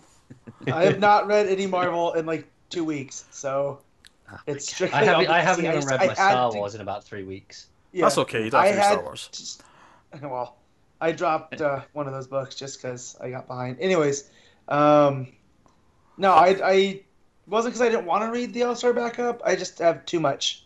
So Okay, no, I, I much get it. Honestly, if we weren't, I mean, I'd probably read it for that book. But in the past, there has been comic books where I'll get to Yeah. the ba- if it's got a backup. If I don't really like the look of the backup, I'll just skip the backup because time. Usually Um, the creative team can be pretty uh Yeah. like like with this I, I feel like it's fitting because you know it's the same writer and you know it's it's a good artist so like I yeah I think it's uh worth a read but sometimes you know they just throw stuff in there just to up out the page count, count. charge Yeah. a little Yep. more Exactly. All right, so let's move on to uh, the Flash issue six, uh, written by Joshua Williamson, and welcoming back Carmine Di Giandomenico um, on art, which was great because I have missed Couldn't have him. been for a better issue. Yeah. A welcome return for sure. Um, now, on the one hand, the thing that happened in this issue, the big reveal, was exactly what we'd been saying the reveal was probably going to be since like, issue Yep. two, or probably even before that. But you know, like I remember I was saying it way back at the start. Mm-hmm. Um, at the same time, though, I have no complaints because it was done flawlessly. That page where August turns into Godspeed and says, "I am Godspeed," that big splash page, beautiful. I'm, I'm in. I'm fine. I'd rather it have makes something sense- that makes sense than a twist for the sake of it. Yeah, yeah. I I didn't I see l- it well go I didn't Tim. see it like as uh I didn't predict it as early as you guys but uh like definitely in this issue I, I at some point like I saw it like coming like oh yeah there's a good chance that's It was. probably Uh, who it's gonna be. But I you think know, it was- sometimes it doesn't have to be surprising to be good, though. Yeah, I, I think Tim, it was the end of like, issue two or three when the when Godspeed like attacked like a group of people at the labs, uh, and it was no one seen him though, but it was like August who told us about it. Yep. I think Oh, that was the yeah, I moment where we all that. went, "I bet it's Yeah. him." Like you well, know, and that's the thing. That's what the well-told story is. It's stuff seated there that you can pick up on. yeah, Unless it's meant to be one of those mysteries where it's like, oh no, double turn. But Yeah. here, it's been there from the start. It matches his motivation, and also it makes sense why he didn't have a code name. You And know, it, it also makes sense that he, like Godspeed, was typically only going after, at least from my memory, criminals, homeless people. Like, he wasn't going after people who he thought were worthwhile members of society. If that makes sense. Um. So no. Speedsters not counting yeah. because he Oh. went after the speedsters as well. I mean, even the speedsters was he not mainly going after the criminals? he was just going after Well, no, the. He was because he's absorbing their the speed. Yeah, Yeah. but true. last issue he kind of showed up and attacked Meena and the Ah, others. true. Yeah. Yep. Yeah. Like all the True, people that are at that research. I was just, I was. I was thinking of the homeless guy he attacks at the start of the issue. Because Well, yeah, because It's because one of the things he says- who it is. when when he's when he's talking about everything, when he's like revealing himself as who he is, he mentions it's all these worthless people he's going after. So I was connecting the dots with that in my head, I think. But Mm. you're right, he has attacked people that aren't. Yeah. I think it's just because he thinks that by taking their speed he can do better Yeah. I for guess. yeah. helping Which- for getting rid of the other stuff. This is we've seen so many speedster villains in the past, whether it's Professor Zoom or Hunter Zolomon Zoom uh, Mm-hmm. during Johns' run. This one's different enough to stand out, and I like that. Yeah, and, that he, he's and he looks different. He's got a different motivation. He's not there to Yep. be the rival to the Flash. He just will Yep. be by happenstance because he has the Yep. opposite. He, he if essentially wants to be better than the Flash. Yeah. Now, I, I have a question for you guys. Um, Is uh, because I haven't read like all the Flash stuff from uh, you know, previous New Fifty Two and everything, but is there like a Professor Zoom in this uh, y- like universe now, or Uh, as well. uh, there's gonna have to be if they're keeping Flash canon because because he's from the future. And maybe he hasn't shown up in a while, but just he's the, there. And the only reason why uh, I, I was kind of wondering is because I'm like, oh, are you really gonna have like, you know, if uh, Godspeed becomes like, you know, a new kind of like, you know, big, uh, you know, uh, member of the rogue, you know, Flashes, rogues, and stuff. Like, are they gonna really have like, you know, if there's also Professor Zoom, who's like another speedster that also knows like Barry's identity and stuff. Like, are they gonna have like two Well- like speedster villains that? That's, well, So- t- No, Maybe they is- go out for beers. well, this, this is yeah. assuming, of course, that Godspeed makes it out of this arc. Yeah. That's true. and yeah. also, the speedster villains tend to not hang out with the rogues. The rogues are the blue collar, right? Yeah. Like, I, I didn't mean, guys. yeah. you know like, what I I- mean? Yeah, like I, I didn't mean part of like you know the the Yeah. actual rogues. I just meant like you know the Oh, okay. the Flash's Ro- general Rogues Gallery. enemy. Yeah. Yeah, yeah. like, gotcha.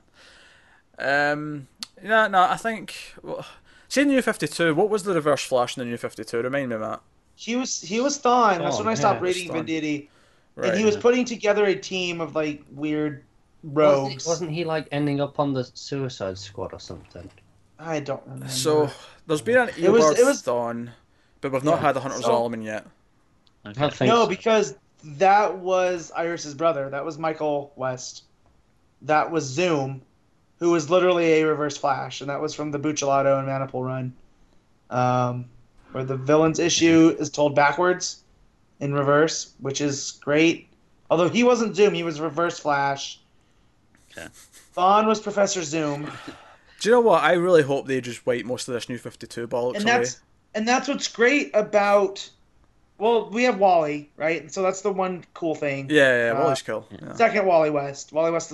Well, from here on, I'll call him Wally West the second because he is the Call, second. call Wally him New. Wally. Just put an NU. or New. Wally. Yeah, New Wally. So, you know, so he stayed, but like, if they want to wipe all that away, that's fine. they like should we're talking, just do, do we're talking proper- about like the Batman continuity, and it's Yeah. cool that it's there, and I like the Buccellato and Manapul run, but Don't- outside of uh, Yeah. Kneel before Grodd, there's Yeah. nothing that else sticks Don't, out. don't don't give me this weird New 52 crappy Reverse Flash. G- give me Yeah. proper Eobard Thawne. Give me proper Hunter Zolomon at some point. Don't yeah, just And wipe it it, out of the way. I It feel I'll wouldn't- get there. Yeah, it wouldn't fact- surprise me if, if by the end, Professor Zoom shows up. Yeah, even actually both of them, either of them could still show up because if Flash and Wally can have memories Yep. before everyone else and can, you know, put these pieces together, then it makes sense that Eobard Thawne from the original timeline might, you know, show up at some point. Just like when, when Flashpoint happened, he he knew what was going on. He was like, "Look at what you've done, Barry." You know, That'd be great too if maybe if they could come like uh, tie it into rebirth somehow, like maybe because of you know Wally uh, make it through the you know time stream or or the Speed Force or whatever. Like I the don't other know, maybe speedsters have a Yeah. chance. Yeah, Hmm. That could be cool. yeah, I Yep. could see that. So Uh, but back to this issue, we've went off on a bit of a tangent, and it's all Tim's fault because he asked the question.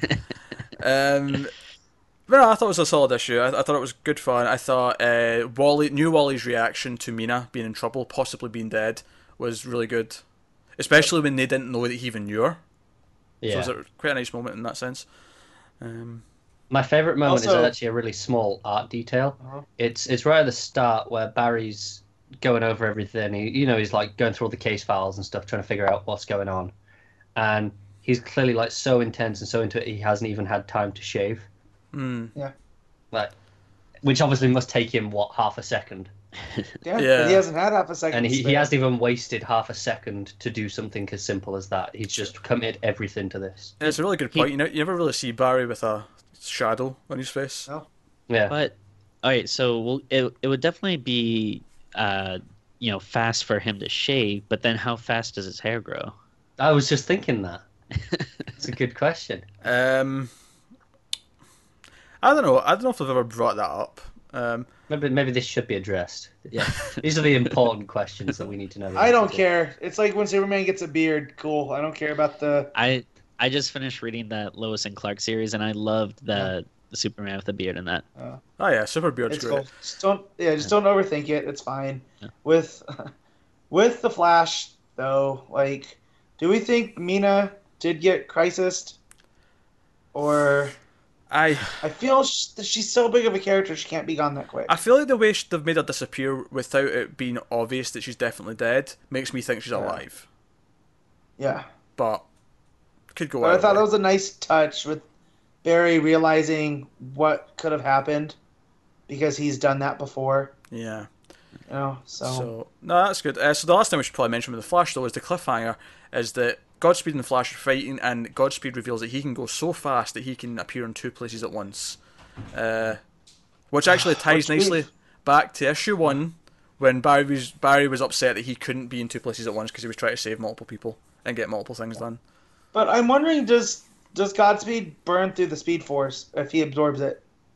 You know, like because Barry is like the Zen ma- not the Zen Master. That's Max Mercury, but he's like the master of the Speed Force, and and can do all that stuff. So I'm wondering if like all of these, all of these talents come with a cost.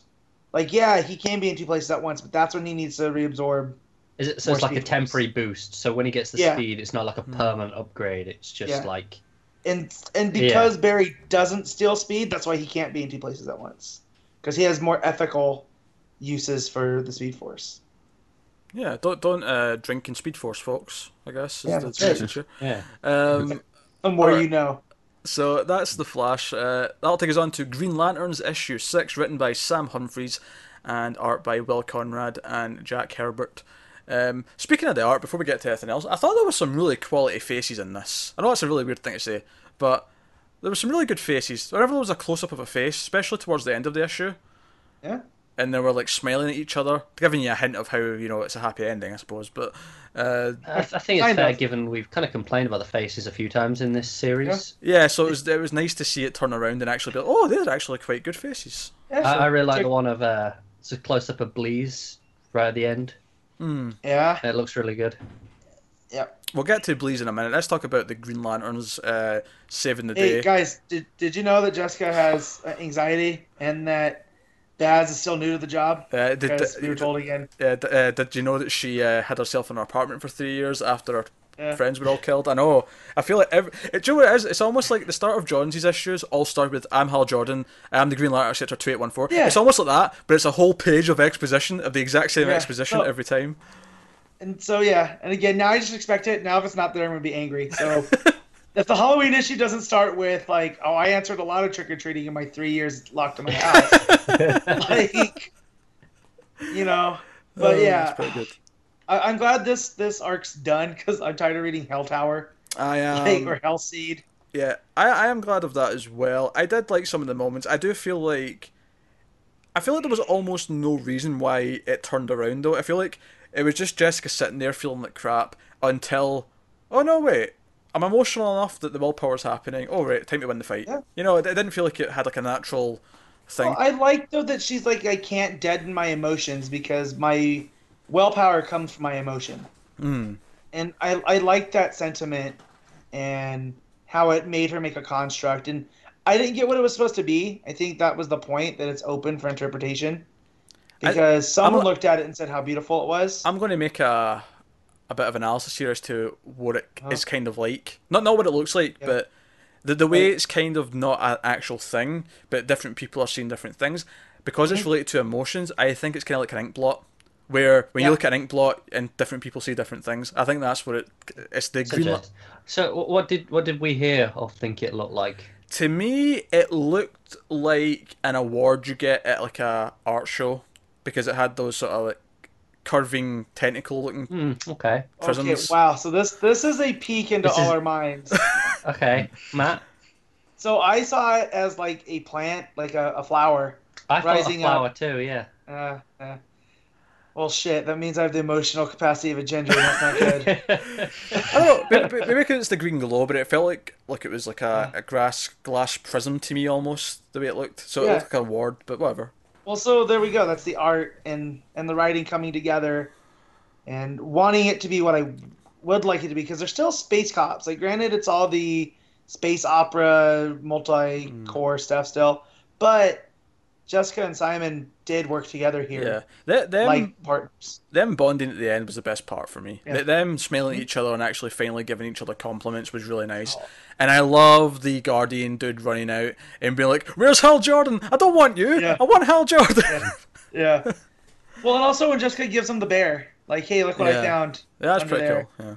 That was a nice moment too. But So- yeah, and then the I love this Rogue Guardian just because he's such mm-hmm. A character. I also I'll, You know? over the top. It's he's over the top, Yeah. and I love that like uh, Simon's brother and his sister-in-law are trying to like tell him there's this blue dude he's been here and like they're almost ignoring them as they're talking about everything Yeah. that's just happened and it's, it's just there's a good bit of sense of fun which is why I'm looking forward to the Halloween issue with them going trick-or-treating and Yep. stuff but the big point here of course before, before we get to the Red Lantern stuff is that the thing that's in the box the thing that the Guardian has is a power Yep. ring that doesn't have to be like it doesn't choose anyone you can just put it on and use it it can work for anyone Oh wow. Which kind of undermines the White Lantern power, right? Well, no, Because because that was that was that thing. Is that you could? the, the White Lantern was that you you were strong enough in all the emotions, though, right?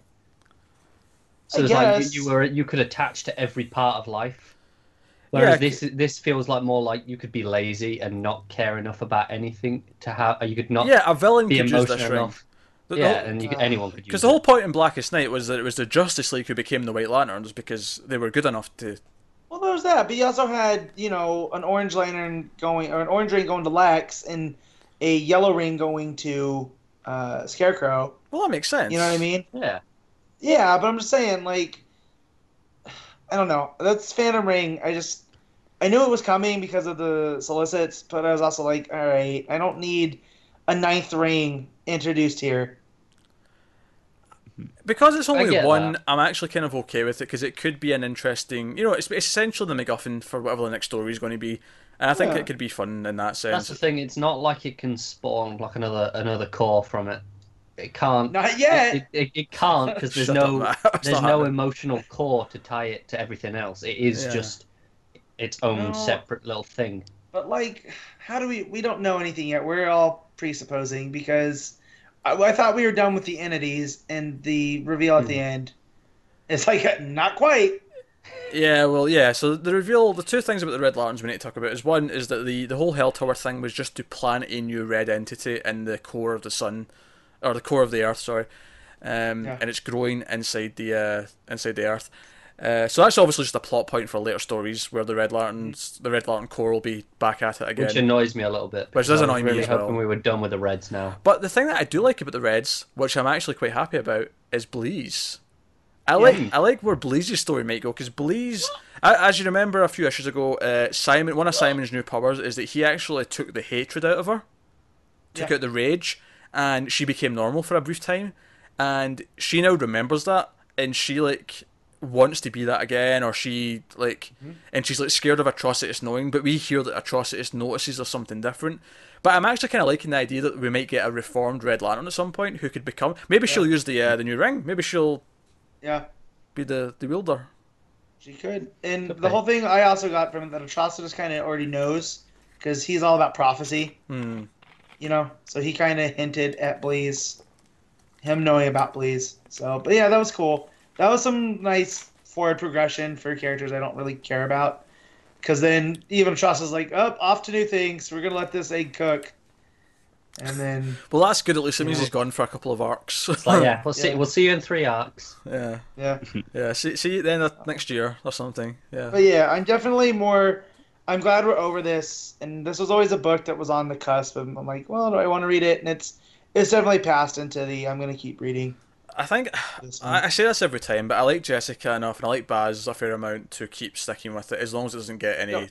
you know, worse. Like, I guess. it's the next arc is going to be the defining one for me. While I like them, it has to do something plot-wise as well to keep me around. Now, the Red Lanterns was enough that it should have driven me away, but it was the promise of something after that's kept me around. I think I think the Halloween issue is going to win you over, Connor.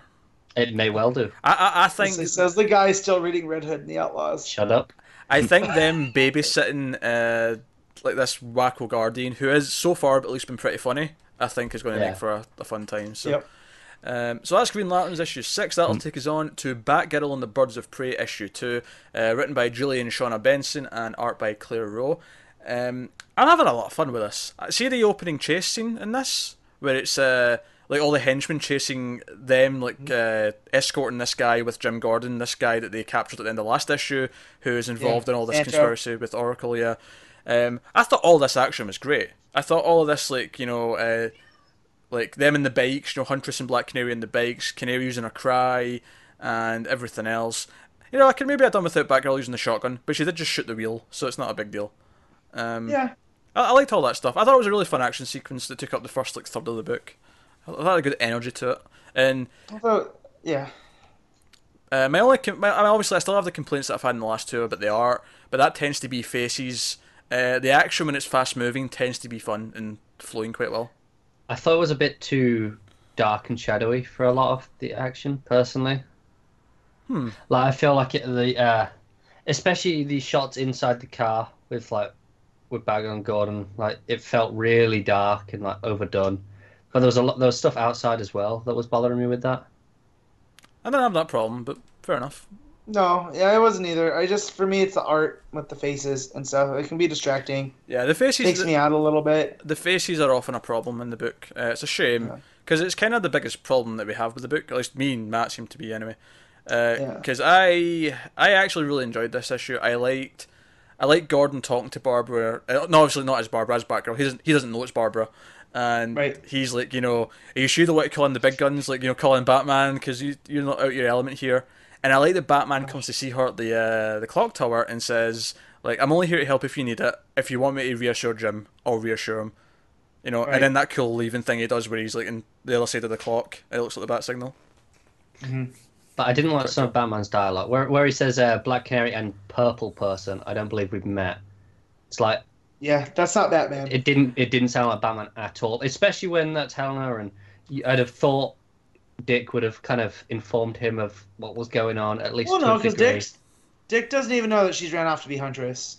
Yeah. No, but he, I feel like he could have had enough information to put stuff together. I together. would say he could have said "in you" or "in her." Like I don't, have, we haven't had the pleasure. Hmm. But yeah, purple Yeah. person's a little bit I, off. I, I guess Oh. that's uh, like because obviously the book's got a very fun sense of dialogue with all the other characters, which Yeah. fits all them very well, which is worth mentioning. not Batman. but not Batman. But I, I, I guess that's uh, them fitting him into the tone of this book, which you know it's a fair complaint. It, it didn't stick out to me too much. Like I, I've seen much worse like on Batman dialogue. Oh yeah, but oh yeah, Sure, it's I not the did worst like- I've seen, but it did stick out. Yeah. The fun dialogue I liked is when they go to storm the server farm yeah, to where the last the last place that uh, Oracle sent was it that sent the transmission from? And there's my dog. no, remember? Well, it may have been, but remember she trolls Batgirl. She sends like a message, like a Yeah, joke about the birds that's of right. prey, and That's right. They and trace so it. they go to investigate, and they're like, "Well, how do we know Huntress has our back?"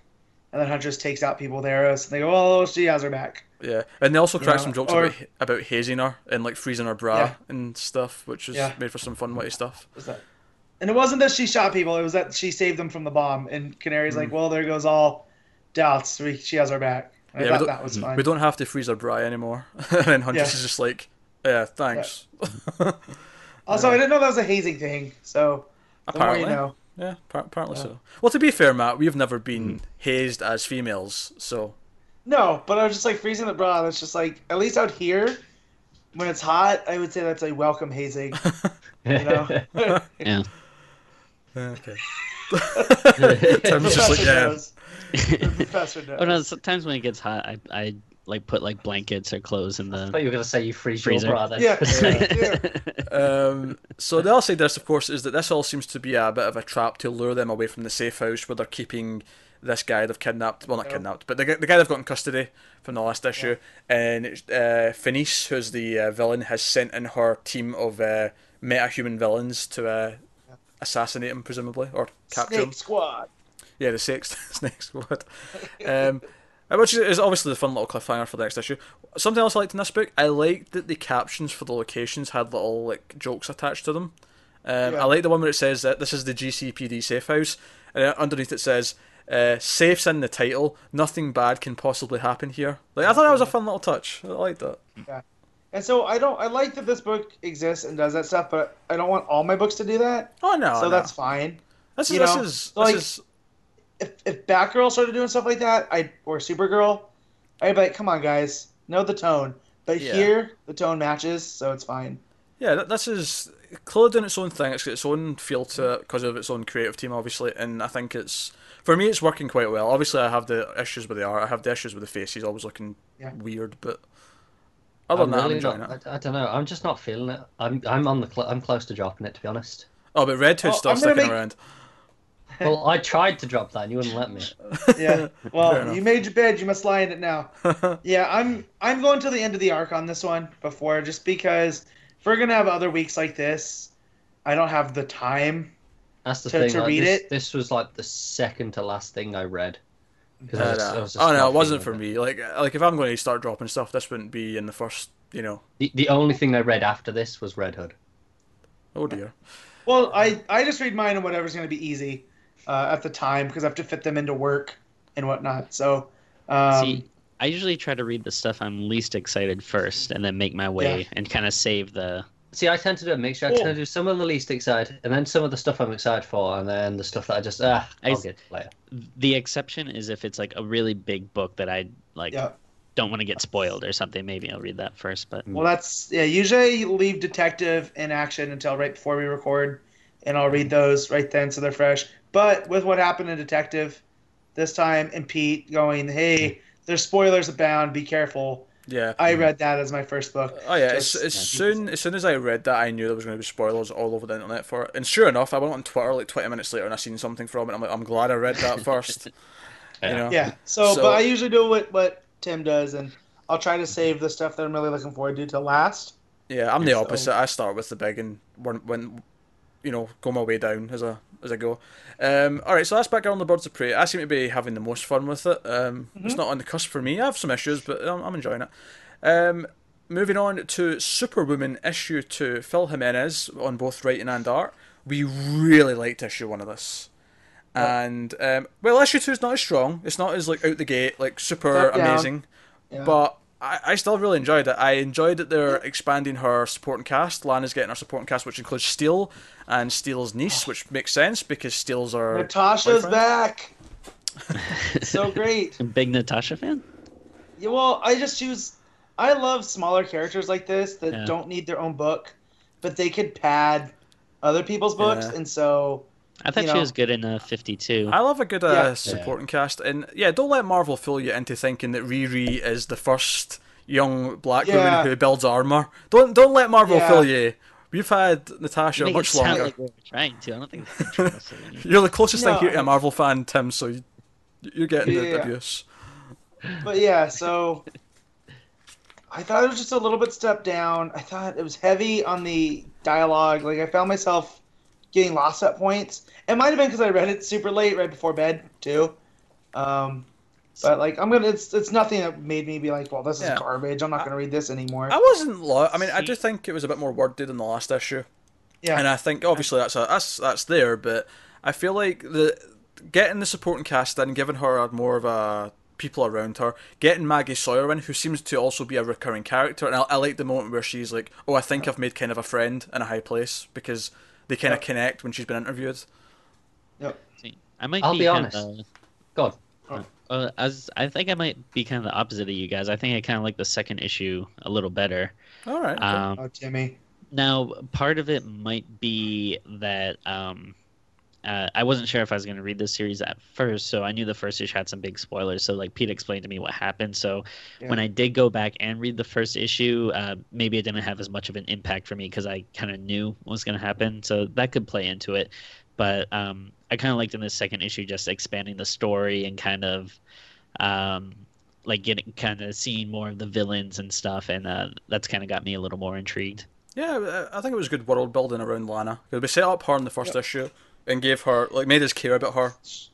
And Well, this one- and and that whole first issue was about how people leave her, Hmm. and Clark's left her, her parents have left her, and now she has John and Natasha and Sawyer, even Lex to a smaller extent, you know, um, and then the reveal of who the villain was, I thought was a nice little touch. Matt is always so desperate to get to the end of the book. You know Well, that? Yeah. Like, Not to the end of the book, just just because they could have drugged this out for a whole arc, no, and it's they just, like- give it to you. it's just something I've noticed with you, Matt. Is sometimes whenever it goes to you for your opinion, you always somehow manage to jump to whatever the Right. ending point's going to be. And I'm like, Matt, let's get Right. to it naturally. Let's let's you know go through the Um, points. But I just I just wanted to point out though with the with the the Bizarro women, whatever they are, Yeah. like we still don't know what those are. We don't know what they are. We we have learned that they can disguise themselves because one of them is Yep. disguised as Lexi's uh, assistant. As Mercy. Yeah. Yeah, in a universe where she doesn't get uh, blown up by one of Alexa's machinations. Jeez. Um, Yet. So there's that going on. Also, Lana is uh, sick. Her powers are taking a toll on her. Um, seemingly, she thinks she's going to go the same way as New 52 Superman and New 52 Lois, which I'm assuming won't happen because she has a book, and I'm also assuming that uh, because I don't want to. I don't want it to happen. well, they introduced uh, Natasha Irons, so there's no saying that she can't be Superwoman. Oh, don't no, don't that. No, let's keep Lana. Don't, don't say something nasty like that. I'm not saying I want that. I'm just saying I wouldn't put it past them. Uh, no, no, let's keep Lana. But no, so she's obviously worried about her health, and I'm sure that'll be like a big thing in the first arc. Like, I'm sure by the end of the first arc, she'll have Yeah. Got a cure, so to speak. yeah, she'll have solved the, whatever the issue is. Um, but no, I'm enjoying that. I'm enjoying the goofy villain. Uh, what, what's the villain that attacks the parade that still fights for a bit? Oh, The radioactive dude. What's he, what's his name? Oh, the atomic skull. Atomic Skull. Yeah, Atomic thank Skull. you. That is so goofy. I love it. Yeah. Yeah. So goofy. Um, That was that was from the era that this is totally not Ghost Rider. It's an atomic skull. Like, Uh, well, if they're if they're copying Natasha with Riri, we can we can copy Ghost Rider with uh, Atomic Skull here. Why not? uh, yeah. Well, wasn't he like a JSA villain? I could be wrong, but I Probably. Yeah, he's wanna been around for a while, but Yeah. in the '80s he got the refurb into a biker Okay. type character. I feel like I feel like any sort of like villain who's below C list is probably been a JSA villain at some point because they, they tend Yeah. to pull in all the, the, the, the low names and all that to fill out their stories. Yeah. Um, but no, yeah, the, the big reveal at the end. Let's talk about that. So the villain behind us, the villain who's running the super uh, bizarro women people, Yep. uh, it turns out to be someone who we guessed. I think uh, when the last issue was talked about. I think we did. Yeah. If we didn't do it on the show, I'm sure someone I was speaking to mentioned it. Um, and Yeah. that is uh, Lena Luthor is the one behind it all, and she captures Lex at the end, and she's the one behind it all. So that should be And fun. uh, uh, Kryptonite Man makes an appearance here too, right? oh yeah, that's right. yeah, right, yeah, yeah. He's in And the so I, cells. Yeah, he's in all about the cells. Uh, so Lena's the baddie, which is cool. It kind of it actually works in a really nice way that if this is a Superwoman comic, that the villain will be the female Lex Luthor. Like it actually Yeah. has a nice well, especially with Luthor taking a anti-hero role, you know. yeah. Uh, so no, I like that touch. I think thematically it works really well to be her first villain. So that's pretty cool. Um, also, all, all I could think about when she showed up as well is that the actress from Jurassic World who gets killed off in the most brutal way possible in that movie is going to play her Yeah. in the show. And I just remember in the description for the Supergirl Oh, season two. Do you not know Uh-huh. that? Oh, I did not know that. Oh, news to Matt. Um, That's fantastic. you should watch the uh, TV news that goes up uh, on this very YouTube I channel. I should, but really. as I said, I have trouble getting through my comics. so He's got a lot Um, of squats to do. It's- yeah, he's got That's squats right. to do. Um, breaking records. but all, all I could think of is during the, des- the description for Supergirl season two, it, that that describes her uh, like her coming on the show, says that oh Lena Luthor shows up in National City and Supergirl has to figure out if she's a friend or a foe. And all I could think was, yeah, she's going to be like the evil villain by the end of the season. there's, there's no way she's going to be a good character. It's feel if you have the Luthors and Max Lord, it's kind of redundant. I was Just I was just waiting for Wonder Woman to make a cameo and snap his neck. Honestly, It just flies in, snaps, leaves. That's uh, goes. But but yeah, with Superwoman, I, I enjoyed it. I liked the reveal at the end and the character, well, the supporting cast building yeah, I liked all that stuff. enough. I think But yeah, there were certain parts that were just rough to get through. And again, I don't know if it was just me being sleepy because it was the end of the night or what. I think, and I'm hopeful that you know when this is done, this arc, and you go back and read it as a trade as one. I think it'll read fine. I think this is just Yeah. your typical second issue, try to like put a lot of the pieces in place for later. Yeah, Do you weird? I, true. I know this is weird, but I kind of miss Lois. I really liked the interplay and the dynamic between the two. Yeah. Where I feel I'm like sure this, that'll- this issue suffered a little bit. Maybe it'll be fine once the supporting cast builds a bit more and we get a bit hmm. more repertoire between them. But for now, I feel like it's missing something that the first issue had. Yeah. Well, I'm so, that's something it can fix over time, like you say. It can. So And also, I thought Lex was a bit weird at the, the- right at the start. Like the way he was like, "No, armor's not working. Where's Superwoman?" It just kind of felt very unlex. I don't it know. felt, it felt like why wouldn't he say Superman? Because he knows Superman's kicking about. Yeah, I don't know. But I don't know. It just felt weird and off to me. did you That- enjoy it? Uh, you did enjoy it, to me, But any, any points you'd like to add before we move on? Um, no, I think uh, it's good. I, I think maybe I'm enjoying it a little less than you guys, but uh, it doesn't necessarily mean it, it's um, a bad book. Um, I think uh, Phil Jimenez is doing a really good job. Um, I do feel like he's kind of falling a little bit into that uh, artist turned writer trap where I think it's a little overwritten. Um, but you know, definitely not that it's like uh, overly bad or anything. For me, this is more just like a not a great book, but um, you know, like a, a good book. Cool. Yeah. All right, that'll take us on to New Superman issue three, written by Gene Luen Yang and art by Viktor Bogdanovic. Uh, we really liked issue two of this, and issue three I think continues that trend. This was more fun, Yeah. and I loved. I loved my favorite part of this book, and there was a lot of good stuff. But my favorite part of this book, because the last issue ended with uh, Kenan revealing who he was to the world. He took off his his goggles things, and he's like, "I'm Kenan Kong. I am the new Superman," because he has a he's you know attracted to the the reporter, and He's uh, a prick. but Like, I, and I love that as soon as like Chinese Batman and Wonder Woman come into the thing, he's like, "Oh, and this is Chinese Batman and Wonder Woman. We are the Justice League of China." My favorite thing was the reactions. It cut to Lex Luthor, it cut to Batman, and it cut to the Great Ten, and we see all of their reactions to the Justice League of China, and just Batman being like, and, yeah, being Uh, grumpy. and In was that in blue font too? Was that in Yeah. the blue coloring? Yeah. So it was grumble, but in English. yeah, I thought that was a nice touch. Which is something I wanted out of this book from the beginning was how it interplays with the rest of the DC universe. And I'm glad that we got that because uh, the interplay between what's her name, Doctor Omen, and Yeah. General August and Irons, you know, I I think that's going to become important as this goes on. No, I, I- yeah, know? I think you're right. I think that's cool. And I think the other thing this issue did really well is it started to uh, build a bond between Kenan and the other two. The, you know, the, the, Yeah. the Wonder Woman and the Batman. Uh, Yeah. And and still Kenan, calls him Tubby. yeah, Like and, he's such a dick. and Kenan like wanting to make fun of his face because this is the first time he's Yeah. seen him without the mask, but biting his lip because he wants to make friends. Yep. Biting it till it goes numb. yeah, Yeah. yeah, my lips numb because yeah, because every so often he'll say something else. Like you know, uh, Tubby will keep saying stuff, and Yeah. it'll cut back to Kenan's like narration. He's like still biting, like still Yeah. bite, like every time he wants to say something. Uh, But yeah. but I, I like that Chinese Wonder Woman sort of reaches out to him after a she kind of sympathizes with why he revealed who he Mhm. was, and b after uh, Doctor Omen like like hurts him with that gun.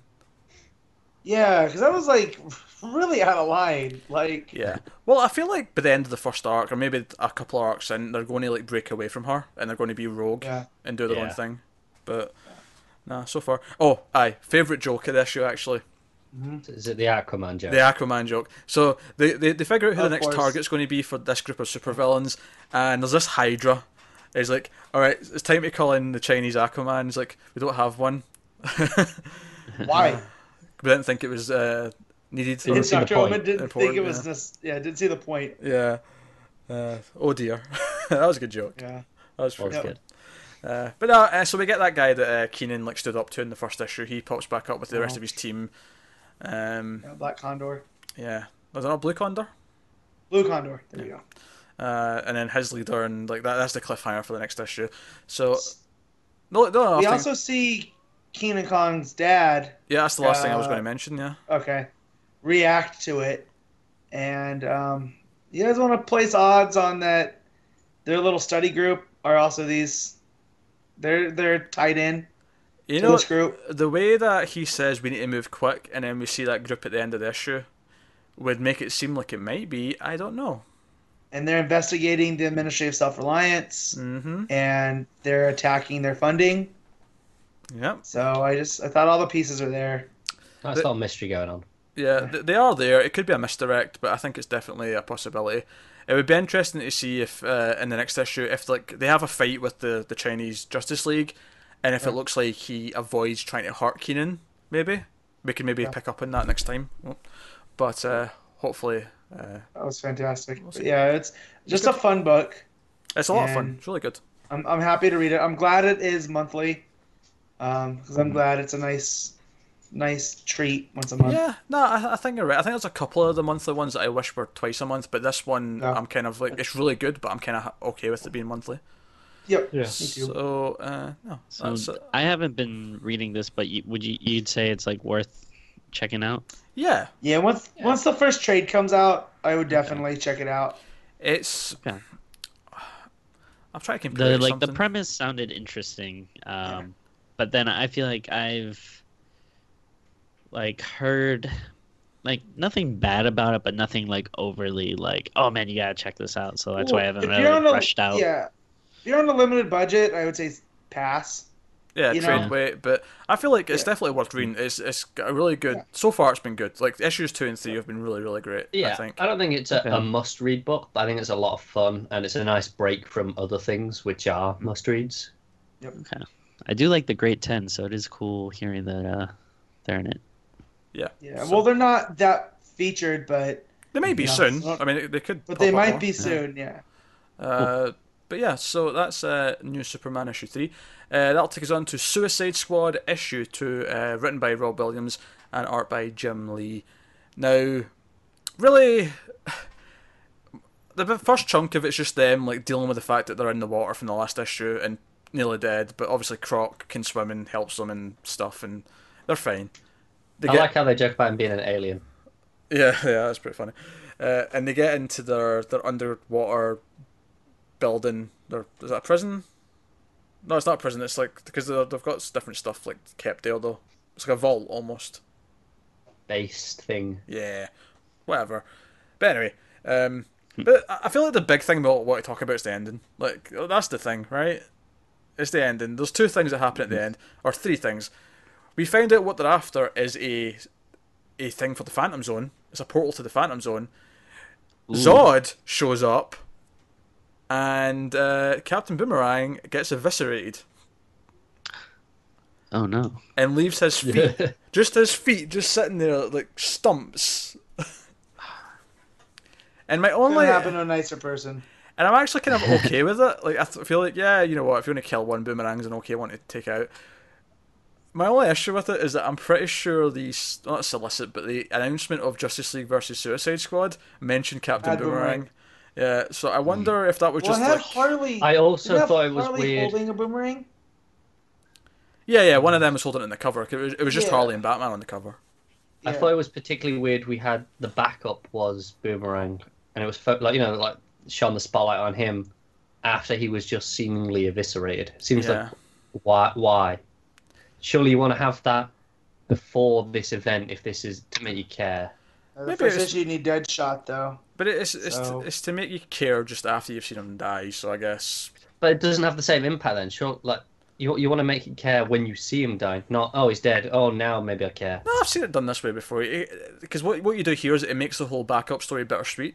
It gives it this air of sadness about the whole thing. It just has a different effect. What if you think that's the the, the wrong way to go about it? Then yeah, that's purely a taste thing. But I've seen it done both ways. Hmm. Um, backup was okay. I, I wasn't super into it. I actually I did enjoy this issue, the main story, a bit more. I think because it had that big ending with Zod, and I'm like, oh crap, that's actually quite an interesting villain for them. That's someone with Superman's powers for the Suicide Squad to fight, but he's evil, so you're okay to fight him. Like you, you, you- you want to root for them because Zod is proper evil. So, and Matt I, still probably wants to root for Zod though. Let's be honest. he probably does. But I was, I feel like I think the best thing about gonna it, say I'd root for Zod. Like, I think the best thing my- about it though is that it was a genuine surprise. Like I had no idea that Zod was going to be involved in this. Yeah, I didn't either. Like, came out of nowhere, and I was like, oh, that's actually really surprising. I'm quite impressed. Um, so I'm, I'm at least sticking with it for another issue. I want, I want to see how this plays out. You know, it's a fair point that DC have done a, a rather good job of surprising us with things in Rebirth. I mean, you go back to Detective, the ending, we didn't know that was Yeah. coming. First issue of The, Superwoman. the, first is Superwoman, now this. There's been quite a lot where it's like, how? Oh, we really had no idea. I think they're just holding back in that thing that they used to always do, and Marvel still do, where they'll promote it and like publicize it. yeah, in like here you go. yeah. Here's such and such is dying. death yeah. of Captain Boomerang on the top. yeah, because you that'll make people care. yeah. He'll make the headlines. Yeah. Yeah. I like there's much else to say. I think it was fine. There were some good jokes. Um, banter was pretty decent, and they had a nice big surprise surprising ending that I didn't really, I really didn't see coming. And I think it'll be an interesting conflict in the Yeah. next few issues. So, so I think I, I enjoyed the backup as well. I like the idea that, that everyone's a hero of their own story, and he really played with that, telling his story. Matt, did you read the backup? I didn't read Suicide Squad. Oh, you didn't read Suicide you Squad Squad? not dropped in done. after the first. Yeah. All right, okay, but fair I'm not going forward. Yeah. All right, that's me and Connor that's covering that then. But um, yeah. yeah, it was all right. Why not? Mm. Yeah, I Again, Again, I'm, I'm down for When the you next said one. Zod showed up, I thought you were messing with me because you knew I didn't read it. oh no, Zod showed up. No. so, No, the, the cliffhanger of this book is Zod like popping out of the Phantom Zone and oh, being like Kneel before Zod. Like oh wow. It's happened last time you didn't read some as well, isn't it? Aquaman. It you was thought we were Superman. it's Superman. yeah. Yeah, it's always something. Some Superman shows up. Yeah, that's end. why I figure you guys are just messing with me. Going, yeah. All right, uh, that'll take us on to Deathstroke issue two, which I did not read because I didn't want to, but uh, Matt and Connor have read it. Uh, this is written We. by Christopher Priest and art by Carlo Pagulayan. So, uh, on you go. Go ahead, Connor, because all I'm going to do is gush about this book. It is so good, isn't it? Yep. So Oh just I don't understand how espionage. Peter's dropped it. I really don't. Well, I, I get it, and I think you should go back and read it in trade because I feel this is going to be the defining character arc for Deathstroke because it's kind of retconning his family life and Yeah. also making him like he's not just this disposable mercenary villain that we've seen on Arrow and that Deadpool got copied from. Like it's giving the character gravitas in ways that I haven't seen before. Yeah, because So- obviously he's had these kids for a while. Yeah. They've been around in continuity whatever, but this is the first time we've seen like actual connections and see why we should care about them as a family connection, other than just they are a family connection. Yep, exactly. And they even play with that more because as the story goes, uh, we're introduced to the his band of mercenaries with Wintergreen, and they fly into uh, Cambodia. And they, they kind of hint that it was a little while ago because they're talking about the Khmer Rouge, and if they still realize if they're not in power, and there's some jokes that like they don't get CNN out here, so tell them that. And you find out that their mission is to go take someone out from this like brothel and at the end it's it well not at the end during that arc you see there's a silver haired girl who's about eight and they all kind of question slade like what's going on this is this who we're here to get Yeah, I think I think it says she's ten at the time. okay so she's 10 Yeah. and uh and it's it's rose you know wilson Yeah. There's, and it's the first time we've seen her i think in a while so that was a nice little and they they play with you know because we also get teased about deathstroke's current wife that he has with the the two sons which that was a nice scene in the beginning where she's like i'm gonna go get your dad your brother will watch you and then he's like no he said he was leaving and then it's just And it joey just, by throw, himself. it just throws a party. And he throws a party, yeah. And uh, we also get that in the mercenary group, one of the guys flipped, and that's who told, uh, you know, Deathstroke. They were, it's Yeah. basically they're trying to find out who who kidnapped Wintergreen, and the guy that disseminated the info was one of their former guys. And it's just a nice little espionage book, and we're peeling back the pieces, and we find out that Doctor Icon is still a hero in Canada. Yeah, it's some good kinda gives him- with him. yeah, he gives him some crap like, "Oh yeah, you're the best hero on this whole 12 blocks in a city that you know nobody cares about." And he's the, the same guy that decided the suit that they recovered in the last issue. Yeah, and, he Um, jokes because uh, Icon's saying, "Oh, it's a gravity sheath that does all that. Yeah. Like, it's got all this stuff, it, tidal effects." And Slade's just like, "Force field. Just say force field, damn it." Well, it's more than a force field. He's like, "No, it's still a force field." Yeah, And it's a lot of fun. Yeah, and then they finally Wintergreen breaks their their one guy that flipped on him, and they start cracking the info, and they come to find out that in and this is where I got lost. Were they Slade's files that were encrypted, or were they Slade like were they being stuff hidden from Slade? I, I thought they were Slade's files, but now that you say it, I'm not sure. Yeah. But basically, you see the Ravager is one of someone that's on his hit list to go after, and it ties up that this girl that he had he had saved eight years ago Yeah. is now running around. Which, when this series started and we saw the Sons, and uh, we're familiar enough with that they become the Ravager and Jericho, I was like, well, where's Rose? Are they going to do Rose? And they do. As, and she's the Ravager as well. Now. Yeah. So I wonder if they're going to go along with Grant and that whole story arc. But Also, I really like you know when when they get the information once they're finished, they just put the bottle through his neck. It's like Yeah. so grim and efficient, but Mhm. and they they just like completely ignore it, like nothing's happened. well, there's that, and and also throughout the art, like when they go to retrieve the info, and there's that couple that's there for Slade, and they're waiting hmm. on him, and they're like, oh no, he's he's not here. We're renting his loft. But clearly, like the way that they're drawn, their their their hands, you can't see their hands. And the girl pulls a screwdriver, I think, right, or like an ice pick. Yeah, something like that. and she ends up with that, you know, in her. So taken out. But yeah, it was the art's great, the story is great. And it's, it's such a surprise because I associate Deathstroke with not good. Like he's almost a punchline because of Arrow and the whole shadow. Shadow. Yes, yeah, and like it's here. It's it's almost back to the Marv Wolfman, where this is a guy you don't want to mess with, and he's out for himself.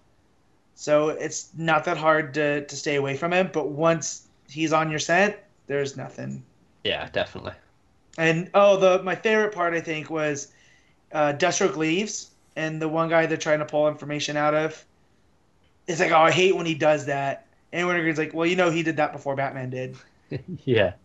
you know so they're just playing with that so it again we talked about it earlier with the connected universe like it doesn't feel like feels like deathstroke's off on his own but there's still ties to batman and other characters Yeah, he's off on his own little mission, but he's still Mhm. part of the world. Yeah. So yep definitely definitely enjoyed Yeah, Definitely. Alright, cool. Tim, uh, what were Mm-hmm. you looking at in your phone that entire time? Uh, you look really focused. I was just going through different stuff. Mm. Mm. Clearly doesn't care about Deathstroke enough. no uh, may, if if you guys say it's really good, I'll maybe I'll check it out at some point. But it just doesn't have um, really any interest for me. I think he's a great villain. I just can't really Well, that's the thing imagine because this wanting to isn't read a book about this him. isn't playing him as a good guy, yeah and it's Yeah. not trying to. Mhm. So it's so it works. Hmm. well and it helps that you have christopher mm-hmm. priest coming in i feel like if we get someone that's not of that level of writer it could go bad very quickly Yeah. Mm-hmm. but just the way he's revealing stuff through flashbacks and how you know it goes to the issue so it's almost serialized in a way to where uh, each issue kind of can can stand alone because they're kind of self-contained but as you read them more's you know there's a Yeah. bigger picture being painted They are excellently It's paced good. with the flashbacks as well. Yep. Like they're always intercut at exactly the right moment. hmm so Alright. Uh, that'll take us on to Connor's Corner. So, Yeah. Connor, keep these brief because we are running long on this because we have so many books. Uh, first up, you've got Hal Jordan and the Green Lantern Corps, issue 4, uh, written by Robert Venditti and art by Ethan Van Sciver.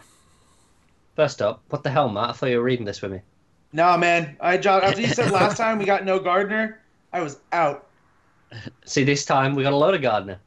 see you know Every, it, it does this. Basically, what happened was some yellow lanterns, like they pulled the the bag to Sinestro, and they're like, "Oh, we got the Green Lantern for you," and he's like, "Oh, I see," and they pull out Guy Gardner, and uh, so he has some some banter with Sinestro, Mhm. you know, the usual stuff. Sinestro talking down to him like, "Yeah, you're not good enough. I wanted Hal." As you'd expect, Mm. guys posturing as you'd expect. Yeah. Uh, Sinestro, they drain his ring, and he tries to do, to to use it, and he, he comes up with like a he, sends like a truck at Sinestro, and Sinestro's like really sneering. It's like, oh, all the imagination, you can do anything, and you come up with a truck. But that used up the last of his uh his his ring energy, and turns out he wears nothing underneath. So, of uh, course he doesn't. Exactly. So the, Uh. the suit kind of dissipates when the energy comes out, and he's just stood there, and he doesn't shy away from it. He's like, "What? You really tell me you wear something under that?" Yeah, as you'd expect.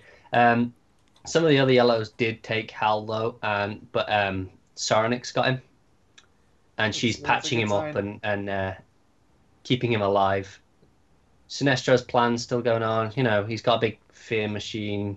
Not entirely sure what's going on with that, to be honest. He, he's, you know how before they were like trying to capture all the Wait, are you- everyone that Are you scared. sure it's not the Fear Tower? Which, I'm pretty Yeah. sure. It's, it's, I'm sure. pretty sure It's Edgy is like- called Fair Machine. And this is just my problem with Venditti. I love all his supporting characters, but when it comes to the main character and the main story, It's so just no. it's tedious, and that was my problem with the Flash. When Yeah. when he got to to reverse Flash or Zoom, whoever it was, whatever the plan was, it was just like really like you're going through time and collecting people. Yeah, Why? That's, that's kind of what it feels like here again. Similar sort of things. Like Uh. why? But then at the end, uh, John Stewart's like, right, guy's missing. What, what should we do? Let's go after him. So, Yeah. going to be some confrontation. Could be fun. Gotcha.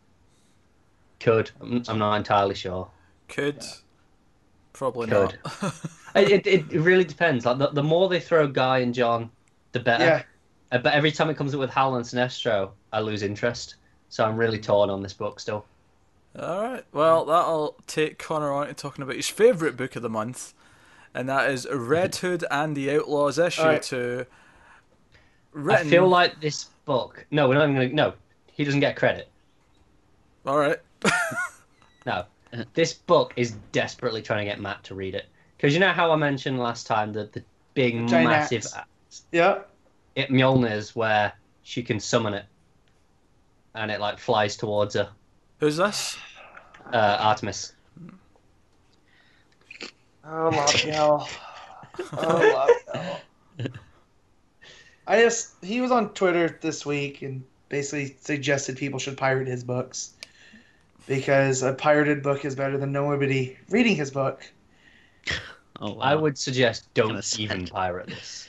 and that's my thing. Is Just don't. This is honestly possibly the longest feeling comic I've ever read in my life. There's a four page prologue about Artemis, and I could have sworn it was most of the issue by the time I got to the end of it. And then we get more of Jason going, Oh, I'm going to do it Batman's way because I want Batman to like me. I don't know what. I can guarantee you, I've never thought that. so the team doesn't get together. No. Basically, they're, they're attacking this train for Black Mask because he's working for Black Mask now. Uh, and um, he's like, "Oh, there's a weapon. We'll get it. It's some genetic thing, and it shows like a, a Superman clone at is right at the end of this reveal." And it's like, okay, this is presumably going to lead to Bizarro, Yeah. but it's not. Mm. It's not Bizarro esque clone. It's a very normal looking clone. Perhaps a little shriveled because it's like doesn't seem to be that alive. It's kind of in a tank, you know, Yeah. but it's Okay. not Bizarroed. So you've not quite got to Bizarro yet. No, not even Seems- close. Leading I'm you down really- that path, but not annoyed. quite there. Yeah. Okay. Oh my god! The the first issue had all three on the cover, and not Yeah. not once have they stood together. No. So um, yeah, so Connor's hooked in then for at least issue three at this point, probably at least up to issue six, I imagine. We're going to at least let him. We're going to make him finish the arc for everyone's enjoyment, Found- Not found his. but the rest of us have enjoyment out of it. Oh man, I'm gonna say this too. If you really are interested in Bizarro, go back and check out Heath Corson's Bizarro mini. That came out of that DCU initiative. That was really That's good. a- I recommend It's it. a lot of fun, and you get guest artists doing spots. You know, like at one point you have uh, Albuquerque doing, you know, an Adam Strange uh, jetpack with, uh, uh, oh, yeah, Hawkman harness and whatnot, and just it'll stop you from meeting Red Hood and the Outlaws. That was a lot of fun. It's goofy. It's fun. You know. All right. Well, let's take us on to the last book this week. So yeah, we've got a book after Connor's Corner, which is a little bit weird, but it's because it's kind of a separate thing. We're going to talk about Doom Patrol issue one. This is the first book from DC's Young Animal line, which is kind of like a, almost a Vertigo line, but not really, but in the continuity of the universe. Is it in continuity? I think Well, it is. They're I- I'm not familiar sure. with people. Yeah, but I, I'm not sure if it's like. See, a lot of it stuff feels like it's an alternate universe sort of thing where Maybe it is. they, they exist. You- Like you know, like uh, I'll be honest, I didn't understand what I read. So, no one understand what they read, man. No, no, Okay. no, they did. well, I feel there's people online, They're and I don't have to say their names, that Well- are gonna be like, "Oh, I totally got it." Like, you guys just don't get it because you're not, you know, you're not cool enough to read well, stuff on this before level. before we Well- run away with it, um, Doom Patrol issue one's written by Gerard Way and it's got art by Nick Derington, and um, we mainly focus on an ambulance driver. Uh, what's her name again? Oh, I've forgotten her name. It's the main title of the book. It's not clear. It's uh, oh it begins with like a C. It's a C, yeah, because it's our birthday, isn't it? Or it was going to be our birthday. Casey, right? Casey, Casey. that's it. Casey Right. Brink. Yeah, Casey Brink. She's an ambulance driver, and we see her, you know, taking a body back to the hospital, and we see her on her break. She uh, is with her partner. She's playing an arcade machine while he's eating a burrito. And she goes home, has a fight with her roommate, and gets a new roommate. When a new person shows up and makes him explode into a party like popper type situation. Um, that's Yeah, all it don't started. forget about Robot also, Man. Robot Man shows up and explodes. We've got a from rob- the It, Euro. get, it gets run But- over. Yeah, it's not But that's exploding. That's right. It gets hit by That's right. That's kind of like a Robot Man's thing, though. He always gets uh, like And I broken up that. and stuff, which is great. But so I Am I the read only one who's- Doom Patrol. You Yeah. haven't?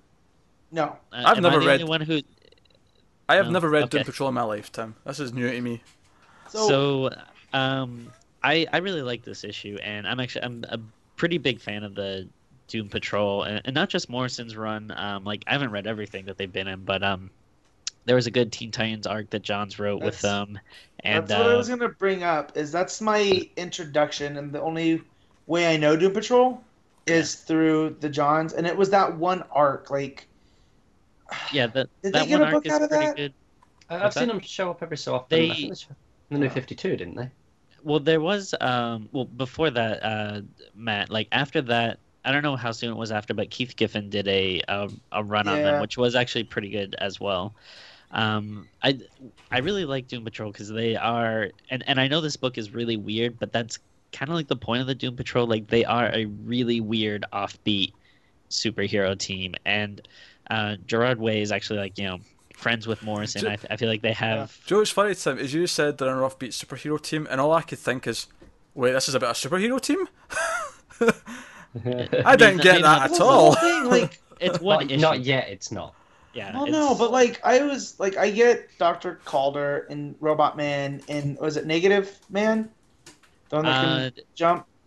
yeah the the uh yeah negative man i'm trying to like during uh morrison's run he combines with like uh, oh, hold on, hold on, a hold on. woman too and Yeah. Before we start talking about things that we, people know from actual previous things, let's just talk about what's in the issue, right? Yeah, yeah, yeah. So, n- out of all those characters that I think I know about Doom Patrol, Robot Man's the only one that shows up. Right, you, you So- got Robot Man. aside and- from like the one page of niles Calder. Right, so Yeah. synthesize so we follow, we follow uh, I forgot her name again, Casey? Cassie? Casey, Casey. yeah. Casey. Right. So we follow Casey, and I actually really like Casey, right? And I think a big thing this book has going for it is that she doesn't seem to know what any of this stuff is either. And her learning stuff as she goes will be our introduction. we're learning along with yeah. And I think that'll help out a lot. Still, though, her reaction to this new random woman who shows up at her door, singing happy birthday and exploding her roommate, and then accepting her as her new roommate, um, I think she might be just in shock at that point. possibly, honest, possibly. Where she's not entirely sure what on earth's going on. But she's going to help her rebuild the robot man that exploded in front of her, or get hit by the truck in front of her. Uh, and that's kind of where we are with them. We also get a scene of this like evil boardroom of people who all look like they're a Tron. Uh, and they're going to, uh, Except for the two melting guys. except for the two melting guys, Yeah. and they're going to they're going to start a burger, a new burger chain based on this meat that they can keep growing out of this organic meat life form thing that they're going to force into producing meat for them. I really like their little like team slogan. Yeah. Now, uh, what you guys probably aren't going to realize um, is there's a character from uh, Morrison's run called Danny the Street, which was kind of like this street that could appear.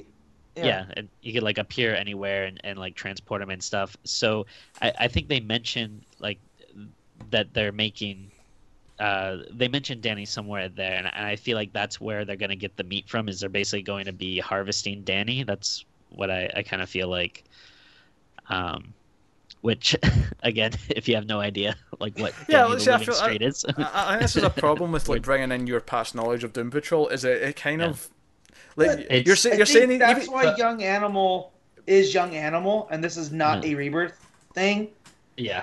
no, but it's still an because issue it's gonna one. have to base off that. I know that, but But what I'm saying though is I don't feel like there's much point in us talking about all these characters you know from the previous thing because this is this is No, clearly no, meant to be a new issue okay, one. but I'm I'm giving you context for stuff that you're not gonna It's uh. I don't think- called, this is the they're thing- called Danny burgers. I- I- That's oh, where yeah. it's Yeah. coming from. Yeah. Yeah. Uh, But the thing is, though, is I feel like like Matt was throwing names at me as well about characters he knows from and I'm like, all you're doing is confusing me more. Like, But that's and that's my main problem with this is it feels like okay. So I used to hate on Doctor Who a lot, right? Because I didn't understand it, and then I watched some issue or issues. I watched some episodes, and I'm like, okay, it's fine. But there were certain arcs where I had no clue what was going on. Yeah. And I feel like that's what happened here. Like this could be a lot of fun, but this whole introduction stuff, I have no idea what's going on. I don't know how anything is going to meet up with anything there's else. a This- oh, and there's a small scenes we've not talked about yet. There's a random guy in like a park playing like piano or keyboards.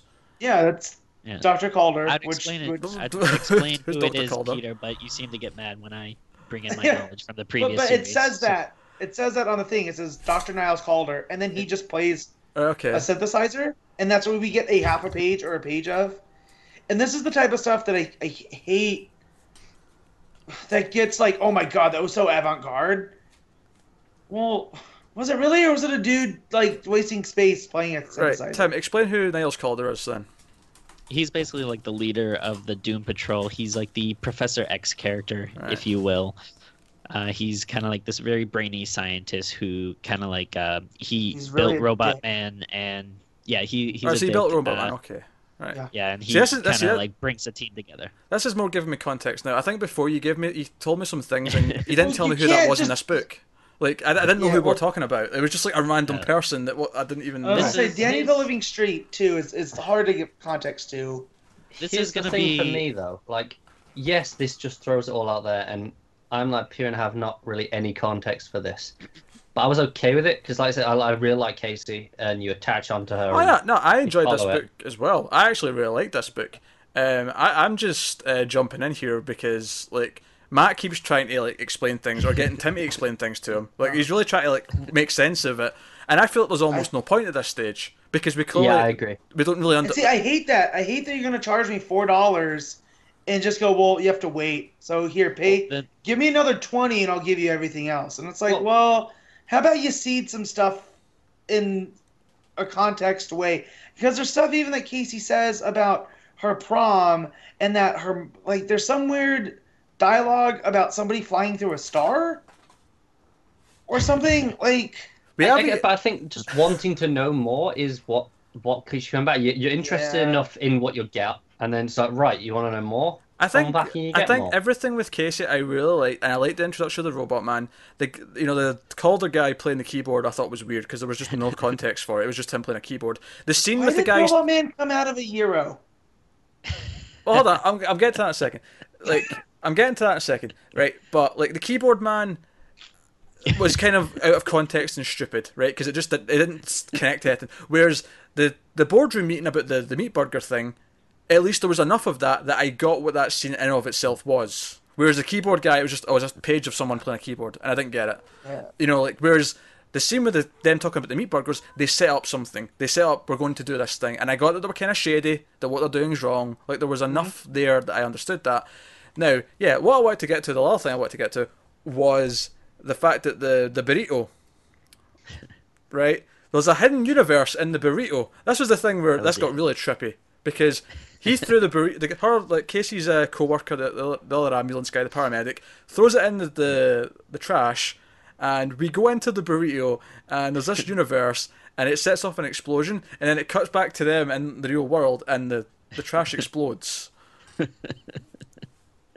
I didn't get that part so much. No, and I get what he was saying about how the Euro comes together and like that's how the universe like there's all these pieces that make the bigger thing. But then But you then literally got put a literal. pocket universe in there and had Robot Man come flying out of it. I think I think the problem is, is Matt's just getting too angry talking about this. What what I figured is that he was probably on some type of mission and um, that he basically like killed the universe and then came out of it or something. Uh, but yeah, I mean it, it's super weird. But again, like What I know. like though is there was a link to this stuff and Calder with the fly because obviously we see the Yeah, fly go yeah, onto fly. it, Yeah. and then their speech bubble is just the fly, but then when he's playing the synthesizer, there's just the fly again. Yeah, I wasn't really sure what that meant, but I did notice the fly like popping up Yeah, throughout. so did I. And I, I. Uh, that's why I don't watch David Lynch because this is what happens when I watch David Lynch and I want to start Yeah. throwing stuff because But see, Matt, like this, I is can. ma- Wa- this makes me frustrated at you though, because anything you don't like get conventionally sort of told, like well, it's not it- even conventionally because I can I can watch like a, a Kubrick movie, and it's fine. But once you start going too far the other direction, I get angry because I feel like now you're wasting my time. And it's like that's cool. I'm glad it exists, but like I felt like I wasted a four dollars buying this book, see, I, and then I wasted the twenty minutes reading it. see, I disagree. I think you can tell. I think you can tell a few pages in, or if it's a movie like David Lynch, you can tell a few scenes in that you can tell enough to trust the people telling the story that there's going to be a greater meaning to this. Whether or not it's going to be completely Oh, spelled sure out is, at some point, I'm not or what, sticking out. and See, look, you're, you're getting angry and you're interrupting. Like, see, this is where you know he's getting Right. agitated. He's getting really Yeah. agitated talking about this. Well, I'm going to continue reading this book because I'm intrigued and I enjoyed it. also uh, also if I can say, uh, well, let, let me ask you guys too: is have you guys read anything else by Gerard Way? Um, may- I- most Nope, notably, probably don't- Umbrella Academy. No, I don't think Uh, so. Just listening See, I- My Chemical Romance count.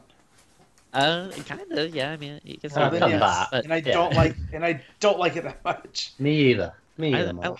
I like My Chemical. I'm a I'm a fan of theirs. Well, I, Uh, I like but- Three Cheers, but past Yeah. that, I kind of I jump out because then it becomes an art project, and I'm kind of like, Yeah. Uh, they're not my favorite band, but they're good. But uh, I uh, I really like Umbrella Academy, uh, but I feel like it was kind of set up in a uh, similar way where, um, Hold on. you know, it tells. Can I just jump in and ask what the hell Gerard Way has to do with My Chemical Romance? he's the So main guy singer. and New- songwriter. News to me. How did yeah, you not know this? Because I hate My Morrison was in Chemical one of those Romance. Why would I know that? Yeah, well, and that's should- the thing is If you're gonna hate something, you should at least understand it. He just looks like an emo. that's not true because I don't like modern pop music, and I'm not gonna take time to to Yeah. find out I, why. I, I think if you understand something, you should know why you hate it. well, and I get why. Anyways, But what, uh, just- was saying though, uh, I really enjoy Umbrella Academy. I feel like it's uh, pretty similar, and it, it also is kind of structured similarly. Where yes, the first issue is weird; it it does drop you in this like crazy universe, but by the end, you know, he did tell a, a complete story that made sense, and uh, I I have faith that that's probably what's going to happen here, and it is probably going to be very weird, and there will probably be like, you know, uh, weird aside stuff, but again, uh, you know, Doom Patrol, that's kind of their thing. It is going to be kind of weird. Um, maybe there will be not, maybe not everything will make like total sense, but that's kind of the ride that you're going in. Um, if if you read this issue and you don't like it, then I probably wouldn't recommend sticking with it. But um, if you do like it, then uh, I would highly recommend checking out uh, Morrison's run because it's really fantastic. I wonder if a if a universe is born and died every time I hiccup. Probably. That, that, that got existential very quickly. Um, yeah, I'm sticking with. I'm at least reading this issue too. I, I was Yeah, intrigued too. enough, and I liked I liked the main girl. I liked the overall tone of the book was very Yeah. unique, and I liked that. So I am down for it. And Um, real quick, I'd say I I enjoyed the art too. I, I thought it had like a fun uh, Oh, I liked art it, yeah. now style. the art art I can get behind. The art looks Yeah. great. I just wish I could make sense of it, the rest of it. Yeah, that, that was good. Uh, had a very good muted color palette as well, Yeah. which I thought was cool. Um, no, no, I like Doom Patrol issue one. Um, I didn't read the because there was like a preview for uh, Shade. yeah, the Shade book. Yeah, either. Um, Uh, I, I haven't that- read it. I I'm kind of interesting in be, uh, in that just because um, I have never been a big fan of Shade. I tried reading the, the Vertigo series before. And, I- I uh, didn't even know it it was that a- much. I didn't even know it was a pre-established thing. Oh yeah, Sh- but it was Shade Yeah. the Changing Man, Yeah, it's Shade the Alright, Changing okay. Man. Well- uh, and I only Milligan. know this. Yeah, I only know this from Blackest Night. It was one of the titles that the dead titles that got brought Yeah. back. And uh, Well- and this is kind of my wheelhouse. Like I, I do like DC, but uh, like like '80s Vertigo is like my like mainstay. Like I love love love that stuff. So like all these uh, titles and stuff that are being brought back from that, I'm really uh, intrigued in. Well, um, what I was going to say is I didn't read the back. No, not the backup. It's not. It's not a backup, but it was like a, you know preview. Little like a, preview. Yeah, four or five page preview for it. Um, I didn't read it because I, I don't like reading previews. I like to read the full Yeah. book as a whole. But I will I say didn't read it either, but yeah. I will finish this goddamn sentence if it kills me, Tim. You piece of Hey, crap. I'm not interrupting this time. No, you did too. He went into something, then you went into something, and then I finally get back to my main point, and then he's interrupting me again. I'm gonna kill him. Disagreeing with you. Yeah. But anyway, I thought the art for that looked atrocious. Um, Really? I, yeah, it's just not my style. Like I hate how it looks. It's like I looked at that and goes, I I'm convinced I'm going to hate that book right away just because of how it looks. I, it's it's got that um, I don't know. It's almost like someone who was eight drew it, kind of feel to it. And I don't mean that as an Like a insult insult to the artist. I just mean a little simplistic. it looks like a children's book kind of thing. I don't know. I, I just really didn't like how it looked. So I'm almost positive I'm going to hate that book just based how the art looks. But I really don't have that problem with it. I mean, again, Yeah, I didn't I- read it. I just flicked through the art. Looks Yeah. fine to me. I have to take a look at again, but yeah, I didn't remember. Like, I guess it didn't stand out to me where I loved it, but I don't remember having any bad feelings I about just it. don't like the style. It's just not for me. That's basically all, all I'm saying. Um, but yeah, not to end it in too much of a downer. Um, at least next time when we talk about Doom Patrol, Matt will just stay quiet for the uh, the five It's ten true. minutes, uh, and we can do it without the the angry man. All right. Okay. Any final I'm thoughts anyone re- has? I'm gonna read it now just to ruin your fun time. Oh, God. You really don't want to put yourself through that, Matt. That's I don't. okay. That's okay. I'll just mute him. I'll just mute him for that portion of the, the show. It's fine. Um, You're really not gonna like Doom Patrol Day. Gets announced. Um, all right, so let's uh, let's do our favourites of the week. Let's first of all pick our panel of the week. Uh, mine's is easy. It is Godspeed splash page, uh, bright, bold, super menacing, like almost cheesy villain announcing himself. I'm all over it. Matt, What? panel of the week. Favorite panel? Oh, I have to think. I got trapped in a Doom Patrol hole, and I was thinking why I didn't like Jesus it so much. so it was. Everyone just Um, sat there really quietly waiting for Matt to respond. No, I just. God damn it. Uh, All right, oh no, we'll come panel back. of the week is probably. It's gonna have to be from Detective, and it's. uh I don't want to steal Pete's. It's probably the hug.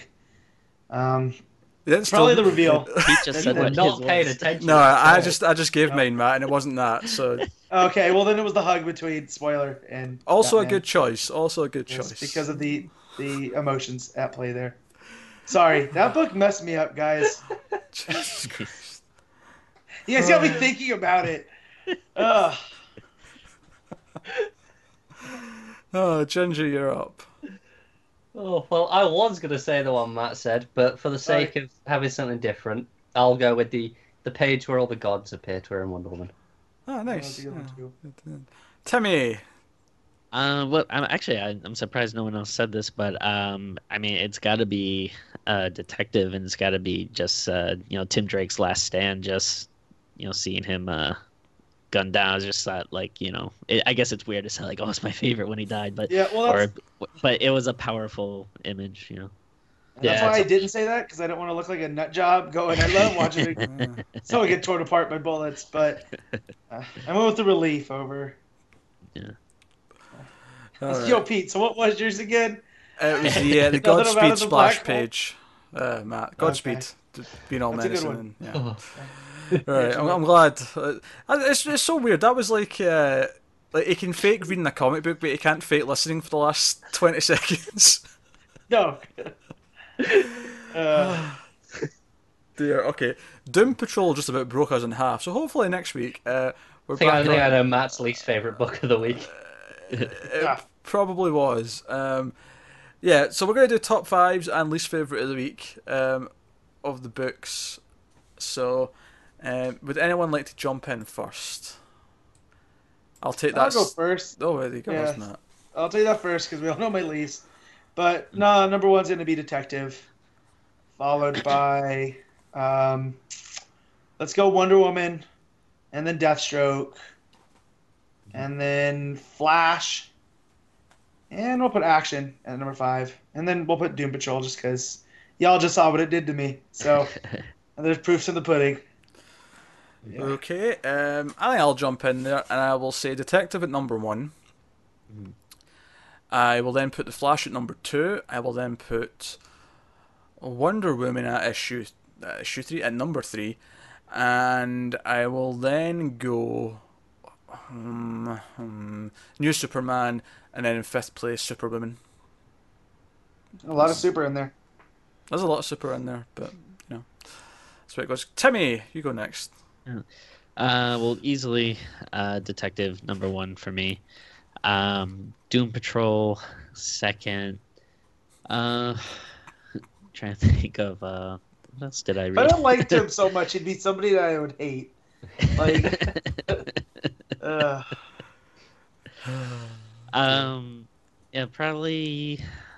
What else did I read besides Action and Flash? What, what else did we talk about? Jesus, I know, it's been a long one. Wonder Woman. Wonder Woman. I didn't. I didn't You read. didn't read that. you didn't read Wonder you, Woman. you Yeah. did All- read all Wonder Woman, Detective. Batman. Flash, Detective, Action. All Star Oh wait, Batman. oh, j- I know. Oh yeah, yeah, yeah. Uh, so it'd be Detective, Doom Patrol, probably All Star Batman. Actually, I, I do like that quite a bit. Then uh, let's say Flash, Action, and um, what? Then the worst. and then the worst. Yeah, one, what's the yes. one that you? Uh, I mean, I hate to say it because I don't think it's bad, but I again I didn't read a ton this week, but I'd probably have to put Superwoman at the worst, just in terms of my favorite. But All right. Um, and that leaves one. Bring on the ginge. Mine's actually very similar to Matt's. My top four, I think, is the same: Detective, Ooh. Wonder Woman, Deathstroke, Flash. Five's where I do a different. I'll go with All Star Batman. Bottom, obviously, Red Hood. But if I if I do the usual level playing field, take out corners corner stuff, Mhm. uh, I'm gonna go with uh, Batgirl and the Birds of Prey. Oof. Mm. Well, that makes sense. You said it was on your drop list, so All right. on the cusp. Well, there you go. There's an epic length episode of Comics from the Multiverse. And that leaves just one thing for me to do, and that is to tell you what's coming next week. And we have two new books coming next week. We have Tr- Trinity issue 1 coming, uh, Oh. which is the start of the ongoing series. We also have the first of a mini series, and that is Raven issue 1. So Ooh. look out for that. We also have the start of the Night of the Monster Men crossover, which will ah. include both Batman issue 7 and Nightwing issue 5. Do you know which one we're supposed to read first? Batman. Okay. Yeah. And then on top of that, of course, we have Aquaman issue 7, Cyborg issue 1, Green Arrow issue 7, Green Lanterns issue 7, Justice League issue 5, Superman issue 7, and then finally in Connor's Corner is Harley, sorry, Harley Quinn issue 4. But of course, Connor still has issue 3 to talk about, so that'll uh, be thrown in there too. Uh, notably, a, a little bit smaller than uh, this week's epic load, which uh, was only made worse by Green Lanterns getting delayed. Yeah. But um, Yeah. so yeah, that's what's coming next week. So hopefully you join us for that. And uh, yeah, so I guess that leaves me to say thank you very much for watching and or listening. You can get us, of course, on mailed at un- sorry at mailed underscore fuzz. It's been a long show, guys. I'm I'm losing my uh, line of thought here. Um, And uh, yeah, like and subscribe. Let us know what you thought of the books in the comments and stuff and all that jazz. It helps us out a lot. Check out other stuff we do on the Mailed Fuzz Network. On the YouTube channels, Mailed Fuzz TV has all the almost cancelled TV reviews with me and Connor. All the superhero shows are coming back soon. Uh, Agents of S.H.I.E.L.D. comes back next week, and then the following two weeks later, uh, The Flash and Arrow, and then Supergirl and uh, Legends of Tomorrow is all coming back. So if you want reviews of that, me and Connor do that on a weekly basis when they're airing. Uh, me and Tim do horror movie stuff over on streams after midnight on the Mailed Fuzz Movies channel. Me and Matt do regular movies on 1.21 gigawatts over on the Movies channel. And I think that's everything. Yes. Aye. Thank you very much, guys, for watching and are listening. We always appreciate it. Keep reading comic books, and always remember never get lost in the Speed Force. And long live the Legion. Oh, man.